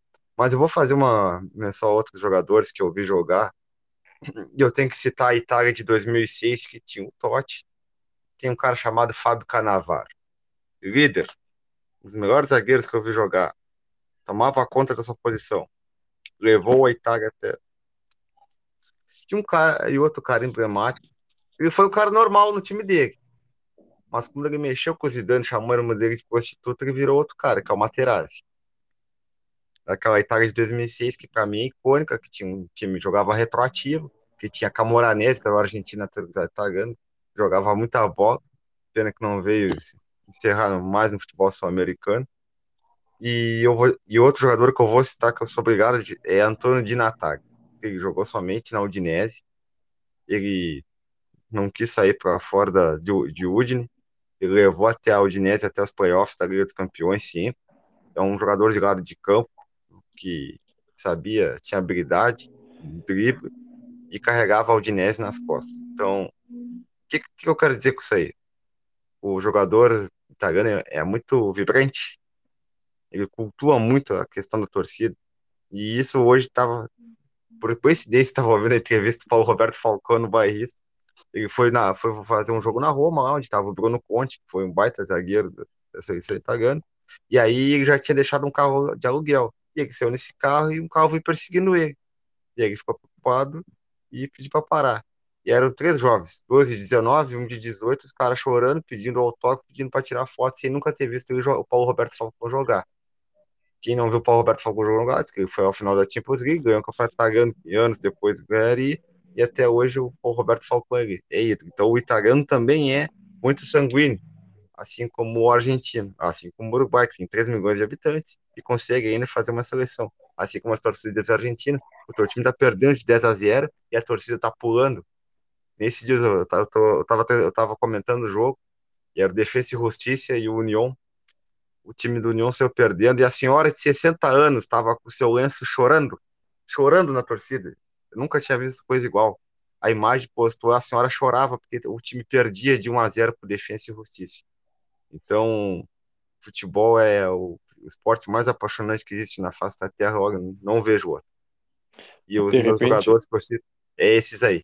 E eu vou citar um por final, que ele é um pouco também nostálgico, que é Fábio Pagliarella, quase 40 anos ainda, atacante, joga em vários times e ainda tem todo o respeito do futebol italiano. Para mim é esse. De repente a, a senhora estava chorando não só porque a sua equipe estava perdendo, mas porque estava perdendo pro Defensa e Justiça, que também é algo que pode suscitar grandes emoções, se a gente for é. pensar, é. claro, na, é, nas é potências verdade. aí. É, isso. É. né? mas aí, mas, mas vocês tiraram muito de letra esse desafio, eu achei que ia ser mais difícil. Não, mas o, então o, eu... Fábio, falou os, o Fábio falou os três caras que eu ia falar. Não, pois é, e eu também. Vocês acabaram citando grandes jogadores. Eu, eu por exemplo, pude acompanhar de alguma forma, mas a carreira do, do Totti, que para mim é um grande destaque, para mim realmente. Pude acompanhar a carreira do Pirlo, que é um excelente meio-campista, exímio batedor de faltas, talvez esse seja um, um único aí que tenha faltado da, da fala de vocês, a meu ver, que é um grande nome. A, pude acompanhar Gianluigi Buffon, que é um excelente goleiraço, né, até, até hoje cultuado aí na Itália, grandes jogadores, mas agora vamos fazer diferente, vamos criar nós aqui, nós três, a seleção perfeita da Itália, né? Como seria? É, eu vou, ah. eu vou. Aí vamos fazer o seguinte, para não deixar tão difícil, um de vocês, né? Temos três setores, temos defesa, meio e ataque. Um de vocês fica com um de cada um de nós fica com uma parte. Aí vocês decidem o que, que vocês querem e o que sobrar para mim eu faço o elenco aqui. E tem que fazer uma temos que organizar um esquema tático também para se é 4-4-2, 4-3-3, 3-4-3, como é que vai ser isso aí?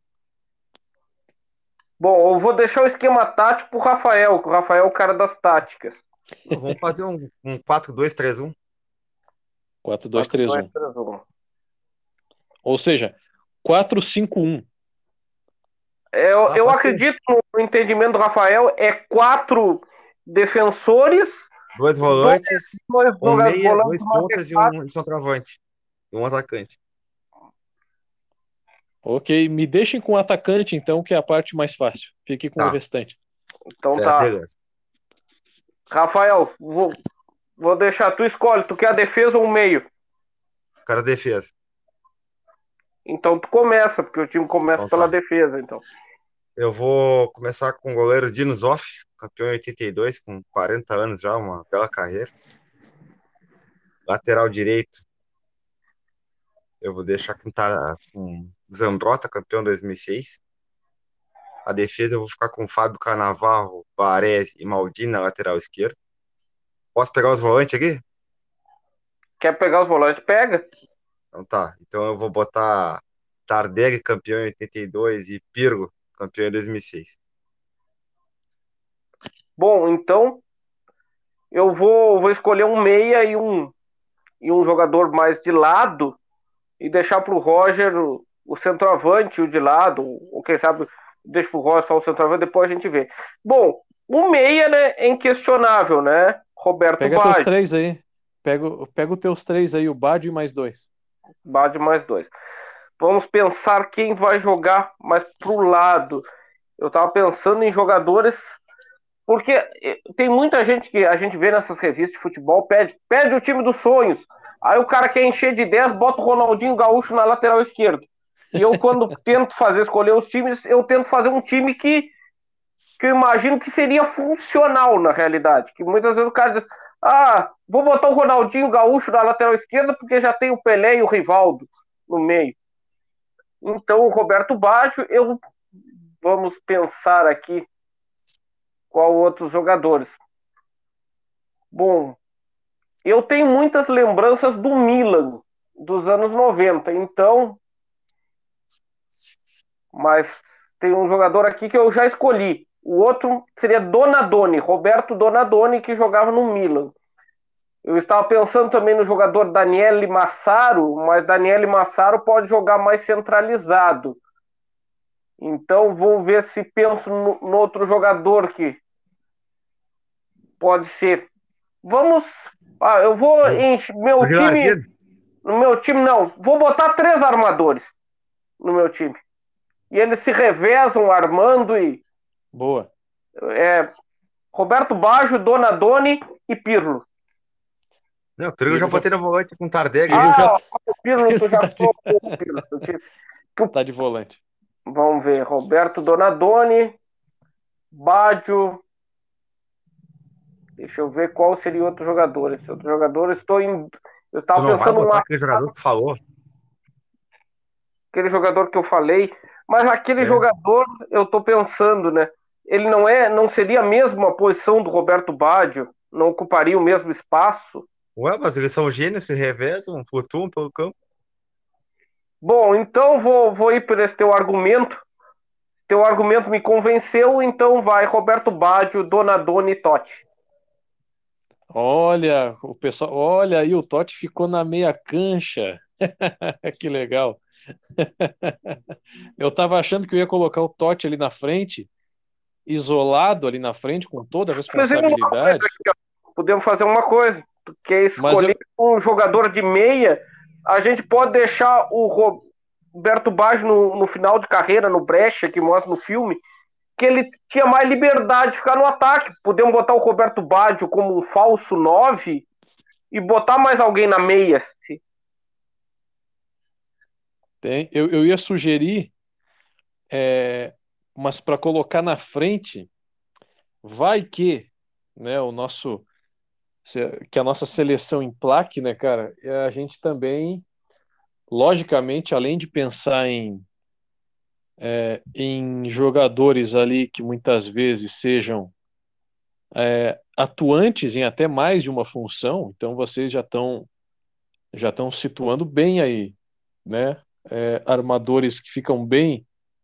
Aliás, isso me lembra o nosso querido é, Maradona, o nosso querido Maradona que eu que jogava que era jogava bem do assim do meio para frente qualquer coisa o Maradona fazia é um jogador assim multidimensional e o, e o Totti colocando ele ali onde vocês colocaram ele faria um, um ótimo trabalho. Eu já vejo ele realmente ali colocando. Imagine, Badio e Totti ali, ó. Chega a ficar difícil para qualquer zagueiro conseguir ter uma vida fácil com esses dois. Mas aí eu pensei o seguinte: é um jogador, esse, esse jogador, eu, eu o vi jogar, ouvi chegar ao estrelato, fazer um grande sucesso, fazer muito gol que é um jogador que, tem, que tem esse faro goleador e, e hoje não foi citado aqui, então eu vou, vou dar essa, essa oportunidade para ele de escalar tô, tô ele para o time. Num, tô, tô, pensando, não sei se é esse, vamos ver. Vamos ver se foi esse que tu pensou. É, como ele não foi citado, eu falei, não, calma aí, vamos dar um holofotezinho para ele, até porque a gente sabe que na Inter de Milão ele deitou e rolou, teve seus momentos icônicos pela Inter de Milão, e não só pela Inter de Milão, mas é que eu lembro dele ah, na Inter. Sei quem é. Ah, pior. E, e, e é jogou, e jogou muito, fez muito gol, é aquele faro de artilheiro que é o glorioso Vieri. É, esse vá. Eu tinha pensado no outro, no outro jogador, mas é uma boa escolha. Quando tu tava pensando, eu, eu pensei os possíveis, né? Eu pensei no Massaro, que já jogou de, de falso 9 na carreira. Eu pensei no, no próprio Luca Toni. E ultimamente eu tinha pensado, quando falou jogador de destaque não foi citado, eu não lembrei do Vieri e pensei no Inzaghi. Ah, é, o Inzaghi ele também, claro, né, teve os seus os seus momentos, outro que teve bons momentos, o nosso glorioso Guilardino, mas ainda assim pesando eu acho que o Vieira ele fica, ele, ele é superior, entendeu? Foi realmente uma, foi uma boa escolha, uma boa escolha. Acho que essa seleção é difícil de bater, hein? Essa seleção que a gente montou, eu vou te contar, é, eu acho que é muito propensa a títulos. É a seleção é Zoff, qual lateral tu falou mesmo? Zambrota. Zoff, Zambrota, Canavaco, Varese, Maldini, Tardelli, Pirlo, Roberto Baggio, Donadoni Totti e no ataque Christian Vieri. E tem ainda tem sentir é, é que tá uma seleção assim irretocável essa aí realmente, mas ali Não, na sabe... defesa, ali, ali na defesa quem fazia um excelente trabalho também era o Nesta, né? É, Alessandro Nesta. Não, é que. A, Itália tem muito joga, muitos jogadores de defesa bons. Eu, eu, em volantes, eu pensei também no Demetrio Albertini e pensei também no Daniele De Rossi. Boa. Mas temos o nosso time. Ah, vamos escolher um técnico. Vamos fazer os reservas? Eu acho que vamos deixar só, só os titulares, que aí nada nos reservas nós vamos nos enrolar daqui a pouco. Três horas de podcast para a gente fazer os reservas da Itália. É, é, nós temos chance de nos enrolar, por isso que eu. Não, eu só queria dizer o que eu, meu parecer da defesa ali. Eu botei o Dino Zoff, porque lendário, né? Campeão do mundo aos 40 anos, aquela Copa de 32. Claro. Com a seleção que classificou o Brasil, né? E aí eu tava vendo o jogo esses dias da seleção de 32, entre Brasil e Itália. E eu me impressionei muito com o Marco, com o Tardelli, né? Que era um jogador muito dinâmico no meio-campo, e voltava, ele marcava e armava a jogar. E que foi um dos jogadores principais, foi Tardelli. Aí eu botei o Zambrota, porque foi um excelente lateral, passou pelo futebol espanhol no Barcelona, não, se, não jogou aquilo que se esperava no Barcelona. Ele é um, um lateral italiano um pouco mais, ele marca, mas ele sabia ser ofensivo. Canavaro, porque era da seleção de 2006 também, foi o melhor do mundo né, como zagueiro, isso é rara, rara, raras exceções. Baresi, nem se fala, Maldini é um zagueiro lateral, é um dos, dos únicos poucos que tá voltando, tá voltando alguns jogadores a fazer essa função aí, como o Alaba, joga no Real Madrid hoje, e Alfonso Davis, canadense, que joga no, no Bayern de Munique, sabe fazer a zaga lateral. Alguns jogadores estão reaprendendo a fazer essa função, tinha se perdido. E aí eu botei, Piro, tu citou ali, eu também, bate, deixado ele na meia cancha, o Piro no, a Itália perdeu tanto para perda do, do Pirgo, né? Depois que saiu, até achar, tá recém se, procurando novamente lá, o Mantini tá tentando escalar os melhores jogadores. Tem, tanto que tem um cara que é o novo Pirgo, que é o Tonag, que joga no Milan, Sandro Tonag. E o Tardelli eu fui mais pela história, como disse. E eu só queria fazer uma menção honrosa, que tem uma história de 32, que era do Paulo Rossi. O Paulo Rossi que faleceu, né, de Covid-19, infelizmente, que foi que fez os três gols na seleção brasileira. Que muita gente às vezes culpa até o Toninho Cerezo, que errava ali na bola, que o, volante tinha que ser outro do lado do Falcão e não o Toninho Cerezo. Mas tem uma história que ele tinha se lesionado, parece, antes da Copa de 82, e o técnico eu não me lembro agora quem era. E ele dizia, ligava pro Paulo, Paulo, fica tranquilo, continua treinando, continua treinando que tu vai jogar, nós vamos fazer essa Copa. E ele sempre motivava, né? Então o Paulo Rossi passou por algo parecido com o Bádio e deu no que deu, né? Foi o destaque Itália campeã no mundo de 82. E o Paulo Rossi passou também por um outro problema, né? Um, alguns anos antes da Copa de 82, ele foi punido pelo escândalo da loteria italiana, dos jogos manipulados. Isso, é. E o Canavarro, eu quero trazer uma curiosidade. Eu vi isso numa entrevista no, na ESPN. O Canavarro, ele foi gandula daquele Itália-Argentina em Nápoles, em 1990. Caramba, quem diria, hein? É, o Canavarro é de Nápoles, ele iniciou a carreira do Nápoles mas ele, como ele relatou na entrevista, o Napoli vivia uma crise financeira, ele muito jovem foi negociado.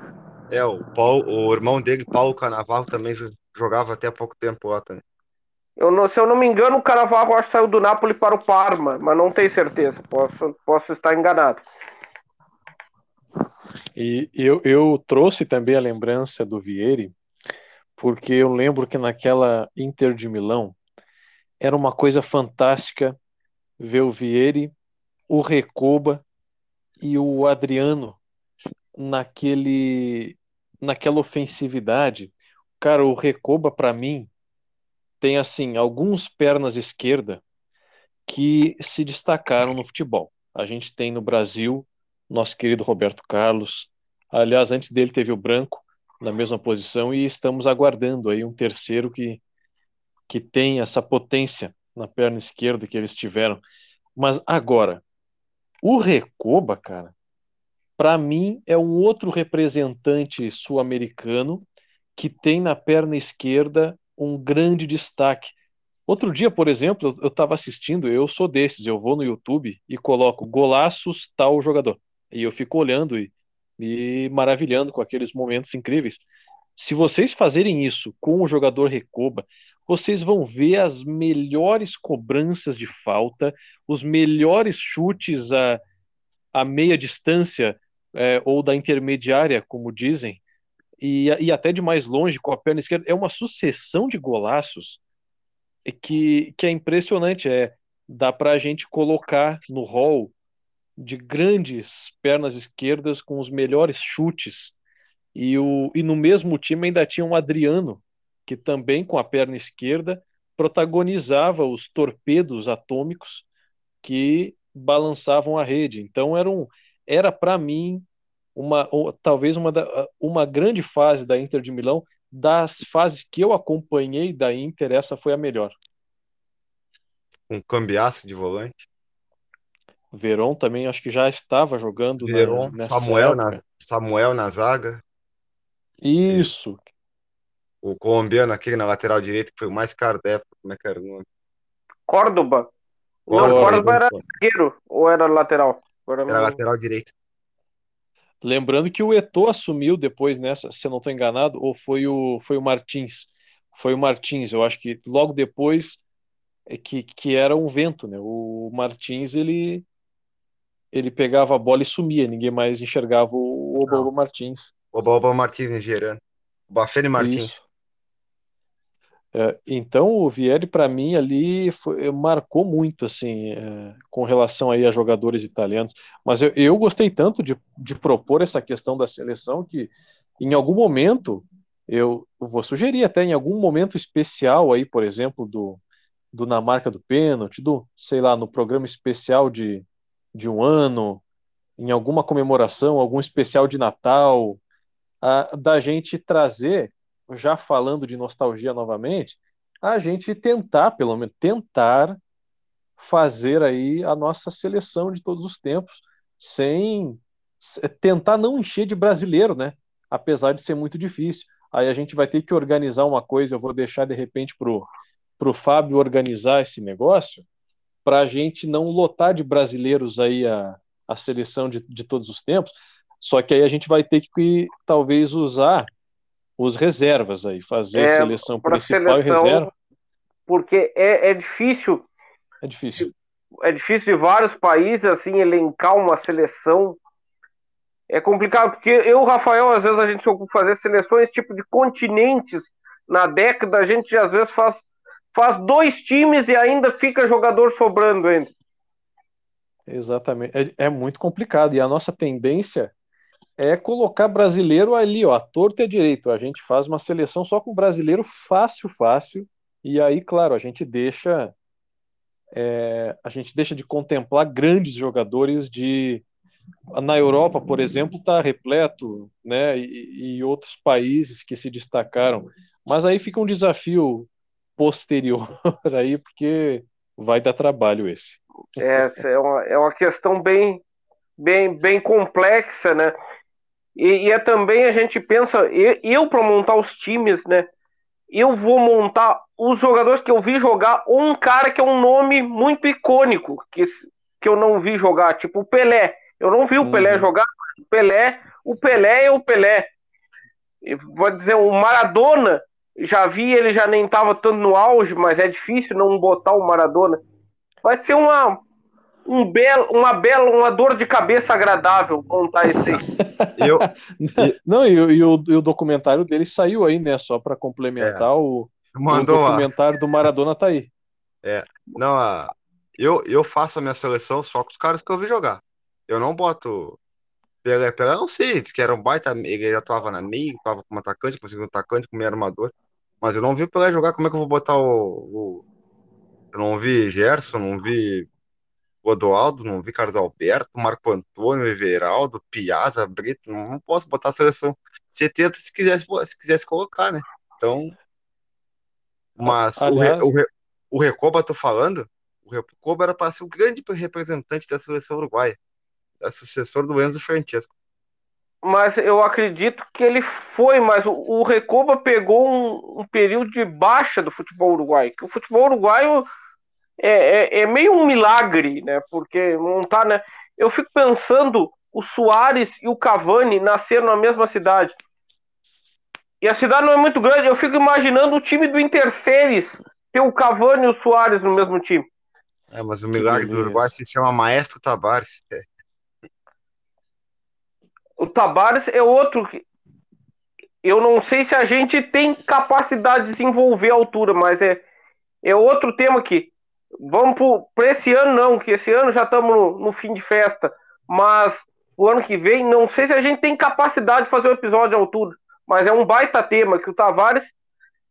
Dá para chamar o nosso Não só, não só pelo futebol, mas pela mentalidade, e é um cara que trazia os valores também para o futebol. Ô, Fábio, dá para chamar o nosso Toxará, o nosso convidado junto também? Ah, é um, é um baita reforço. Fábio Ramos, ah. jornalista aí, que sempre nos ajuda, nos curte a nossa matéria, está sempre conosco, acompanhou a seleção uruguai na Copa América, viu como é que é a, a concentração uruguaia do Maestro Tabares lá com o time. Então, esse é um cara que conhece bem futebol sul-americano, é um periodista aí visto pelos outros países, é. já foi a matéria aí de um jornal chileno. Acho que dá para trazer esse cara aí. Agregar ah, junto conosco. Ia ser um baita reforço para o nosso episódio. Olha aí, ó, que beleza, hein? Mais um, um, um reforço é, a favor da nostalgia, para trazer a nostalgia em primeiro plano. E eu queria, só antes da gente encerrar, trazer uma curiosidade aqui, que eu lembrei agora que vocês falaram do Pelé. Vocês conhecem a, a lendária história de como a camisa 10 se tornou a mais importante do futebol? Eu, eu acho que eu já ouvi falar, mas eu esqueci. Cara, é, não sei até que ponto essa história é realmente verídica, tá? Mas me pareceu. Talvez vocês vão poder aí me confirmar ou me atualizar aí, porque há relatos aí, olha isso, que a camisa mais valorizada, assim, mais lembrada, mais icônica do futebol não era a 10. Vocês têm a lembrança de qual era? A 7. Eu não, não tenho. Era a 7. Não? Mas então, né? A 8, agora só no chute. A 8, era a 8 e antes de ser a 10, né? Porque diz a lenda assim, diz a história, o mito do futebol, que a camisa 8 era muito valorizada por ser uma camisa que representava a ligação da defesa com o ataque daquele jogador que fazia essa transição, que tinha essa responsabilidade de fazer esse avanço. E aí, diz aí essa mesma lenda urbana, que era que o Pelé ele atuava com essa camisa em algum momento da sua carreira e numa viagem para ser disputado um jogo com a seleção, a camisa foi extraviada, a camisa do Pelé. Trocaram, acho que deu, deu um lance nesse tipo assim. E aí o Pelé ficou sem a camisa dele e teve que usar outra camisa, que era no caso a camisa 10. E meio que ali o destaque do Pelé foi tão grande que a partir dali a camisa 10 acabou sendo muito cultuada e eu não sei até que ponto isso realmente bate com a realidade, mas segundo essa história, então tem aí no Pelé é, o símbolo da camisa 10 e teria começado com ele todo esse esse grande simbolismo que tem essa camisa. Realmente uma história muito interessante, Roger. Eu não sei se, se é real. Eu achava que era outra que era outra história. Me parece que eu tinha visto que antes do Pelé havia outro ídolo Santos, que era, que era o 10, que, era, que usava 10, aí por esse cara ser o ídolo, os outros queriam. O, Pelé quis usar 10 por causa desse cara que veio anteriormente dele, que eu esqueci o nome, não recordo. Mas uh, essa tua hipótese assim é bem interessante.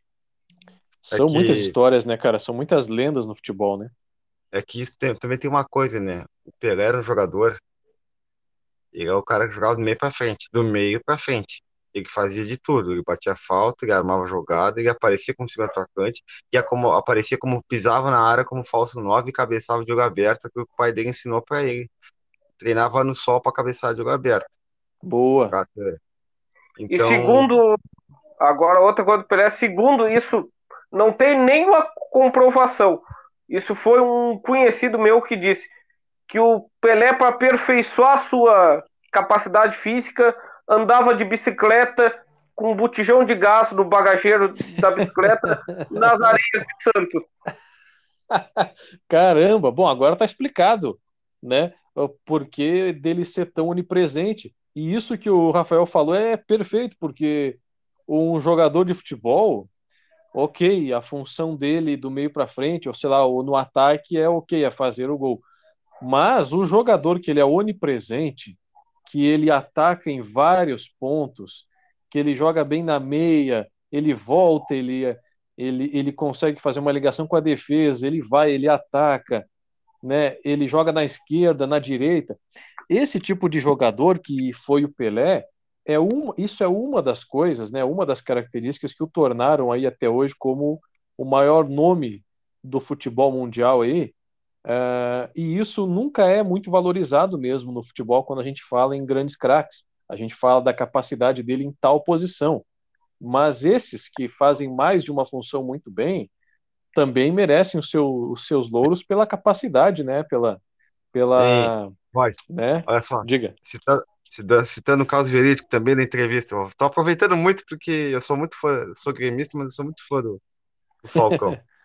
ele estava treinando um time e não quis falar o jogador. Eu digo, ô Fulano, por que, que tu não volta para marcar? Aí diz o jogador do Falcão, não, mas eu sou mais meia, tem que armar a jogada. Até que é teu ídolo, o Messi. Aí ele chegou pro cara que é da parte de ver essas táticas e coisas. Fulano, prepara para mim o vídeo aí, aquele vídeo do Messi, jogo do Barcelona para Roma. Aí tu prepara aquele lance para mim. Tá. Aí chamou o jogador lá no escritório dele, botou o lance pro cara. O Messi voltou, recompôs o time, o Messi voltou e deu um carrinho lá no, no campo de defesa, em cima do cara da Roma. E aí o Falcão perguntou pro cara, por que tu não pode fazer isso? Ele, não, teu ídolo pode fazer isso também.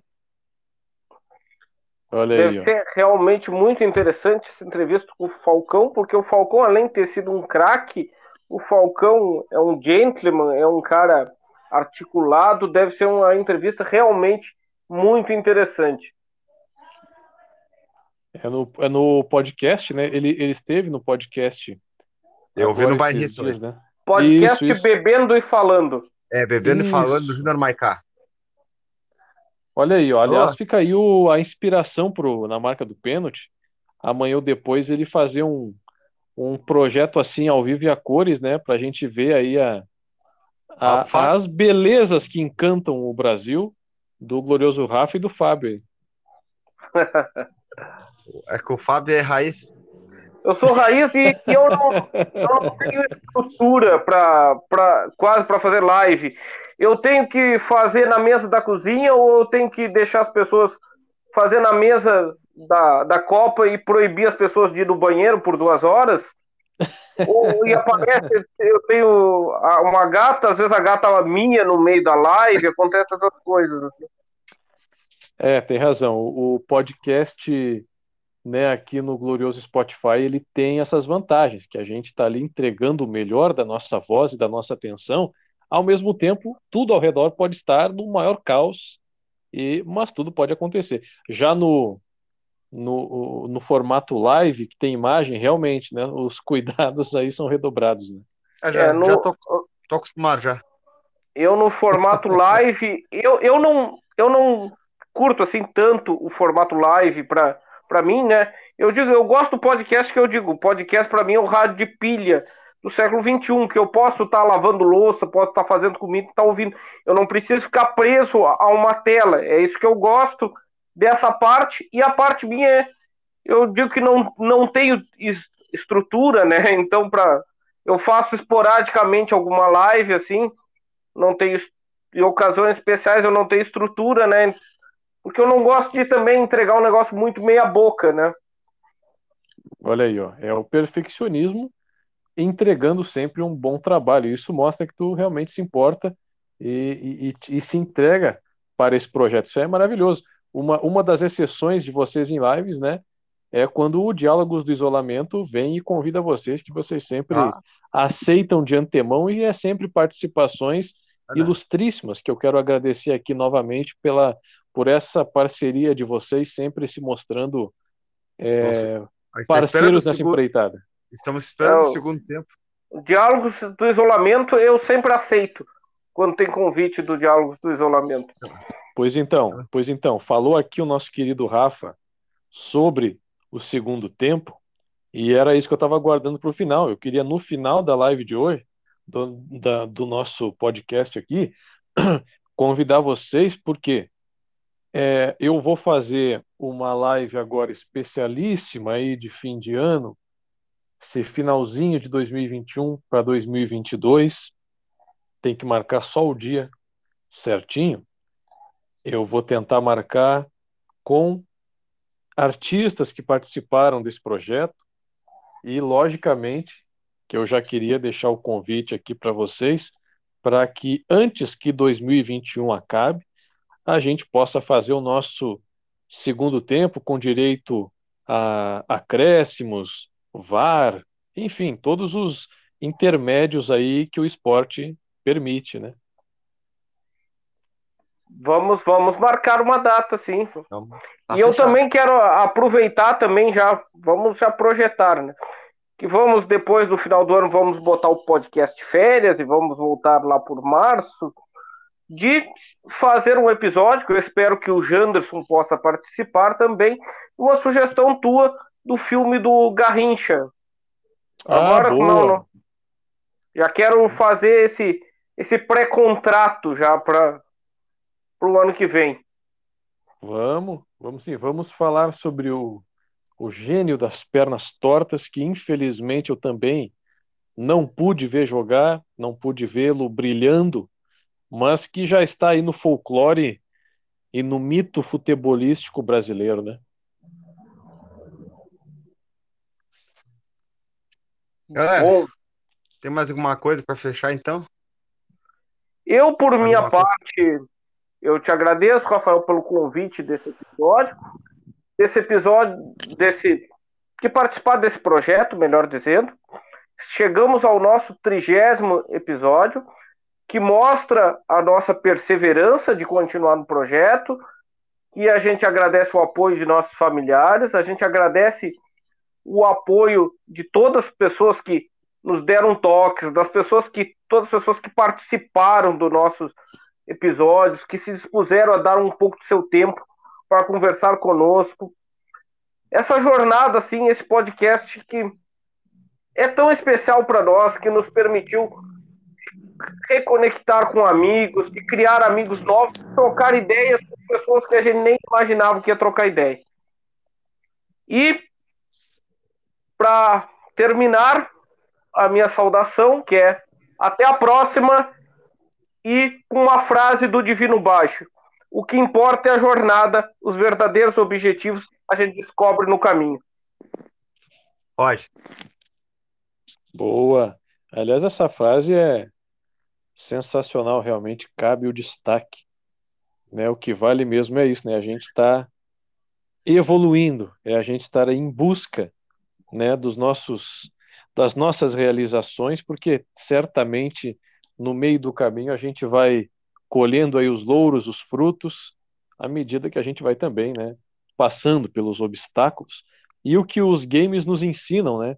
Os games nos ensinam o seguinte, que se tu tá passando por um caminho e não tem nenhuma dificuldade, não tem nenhum desafio, é porque tu provavelmente tá indo para o lado errado, né? Tu tá indo para o lado que tu já passou antes, né? A gente que joga alguns jogos aí de com várias fases e tudo mais, né, a gente percebe que a gente se perde um pouco às vezes. E se não está vindo nenhum inimigo, nenhuma, nenhum desafio, é porque tu já se perdeu e está voltando. É, então, quero agradecer mais uma vez pelo convite aqui de vocês. Pode ter certeza que vai ser um convite sempre aceito de antemão. O que pode acontecer às vezes é que algum compromisso pode nos atrapalhar com relação ao dia mas que vai acontecer e que a gente vai topar, pode ter certeza disso. Em nome aqui do nosso querido Janderson, meu companheiro de programa de rádio e, e também de amizade, né? Pode ter certeza que nós vamos sempre achar o máximo participar do podcast aqui de vocês. E, e para nós é uma é um grande prazer, uma grande honra saber que esse projeto ele tem raízes aqui pinheirenses, uh, é mais um projeto que nasce aqui, é mais um projeto que eleva esse status artístico pinheirense para níveis estratosféricos, é bom a gente saber que temos grandes artistas por aqui. Eu que falo muito de arte no meu programa semanal, eu valorizo muito a arte e valorizo ainda mais as pessoas que se dedicam a ela. E, e, e como grande fã de comunicação, eu, eu, eu consigo identificar realmente quando algo está sendo bem comunicado, quando, quando é bacana de participar, quando é bacana de ouvir. E não é à toa que vocês estão chegando ao trigésimo programa hoje. Esse, esse projeto se mostrou desde o início né, sendo, claro, antes de mais nada, uma excelente ideia, seguida de uma é, de uma dupla aí que faz dessa boa ideia um grande alicerce de excelentes obras, de excelentes programas. Então, você não adiantaria ser uma boa ideia se ela não fosse bem realizada. E vocês não só tiveram uma grande ideia, como a realizam muito bem. Por isso, vocês sempre vão ter bons convidados que acreditam nesses ideais de vocês e sempre vão ter parceiros como nós e como tantos outros que ao longo do caminho vocês vão vão conhecer. Então, usando o futebol aqui também, continuem atacando, né? Continuem fazendo gols, que o nome de vocês e o nome do na marca do pênalti vai ser cada vez mais reverberado por aí afora e sempre lembrado como um projeto que leva a arte muito, muito a sério e, claro, o futebol também. Bom. Eu pô, já tinha feito a minha saudação final, né? Mas vou só fazer um adendo para agradecer o Roger por, por essa participação nesse episódio para nós que é, que é muito caro para nós, porque é um episódio que é um tema que gosta muito. Que eu, quando vi o filme, ah, eu fiquei louco para seguir pesquisando mais. A gente tem os compromissos, trabalho, essas outras que acabam nos ocupando e outras coisas e tivemos que deixar mais para depois. Mas o tema é um episódio histórico, é o trigésimo episódio, é um símbolo de até onde a nossa persistência nos trouxe. E agradecer pelas tuas palavras e agradecer pela tua participação conosco. Bom, da, da minha parte também, eu, Rafael. Obrigado, Roger, em nome também do Janderson sempre tocando boas ideias. Eu acho que as ideias casaram junto, assim, sempre, a gente sempre troca ideia uns com os outros. E eu queria aqui agradecer já de antemão o Fábio também, que desde lá do começo, há anos que nós somos amigos e sempre tivemos essa ideia. O podcast casou muito bem com, a, com essa parte, essa, essa, essa característica, como que tem o Fábio mais histórico e um pouco mais atual e taticamente, mas voltando um pouco para o legado histórico do futebol. E eu só queria botar um agradecimento aqui também, esses dias, o meu colega da BDB gostou muito do nosso podcast, o Alexandre Linsky, é um jovem, tem muita gente, muito fã de podcast. E eu gostaria de agradecer também a Pedro Henrique Gomes, que a gente entrevistou, deriva dos livros errantes, acompanhe, das fanzines, ele disse que não é fácil botar um, um podcast com toda semana, botar todo um episódio. Eu queria, não, não esqueci dessa frase. E todos, todos os outros entrevistados que sempre nos ajudaram, com alguma ideia ou não, e outros que estão por vir. E se a gente demorou alguma coisa para chamar alguém, coisa é por, é por, causa do tempo, não é por não é por tá não é por tá como é que fugiu a palavra? tá debochando a é pessoa. Que, é que a questão é que a gente mantém esse, esse podcast, é. mas a gente tem todas as obrigações familiares, obrigações de trabalho, então a gente toca o podcast no nosso tempo livre e às vezes no nosso tempo nem tão livre, né?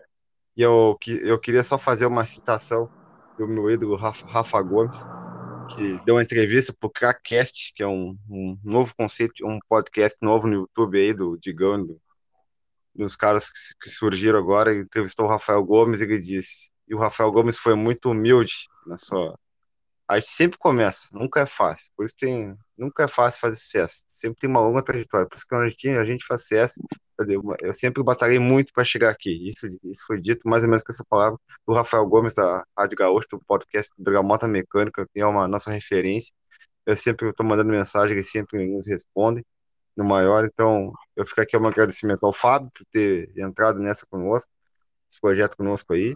O Roger está sempre pronto de antemão, ele e o Janderson, se tiver outras ideias, eu acho que, quem sabe, por que não, pode surgir. É uma parceria muito interessante tá surgindo uma lá na frente. E aqui eu citei aqui o Pedro Henrique dos Derivos, Livros Errantes também, das fanzines, que eu tô vendo que é um cara que diz assim, estamos juntos na mesma parada, meu camarada. E eu, eu te digo a mesma coisa. Meu camarada, estamos juntos todos na mesma parada. Obrigado. Fica mais um podcast da marca do pênalti muito obrigado.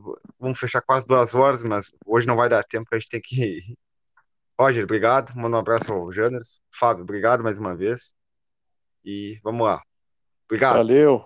Valeu, gurizada. Muito obrigado.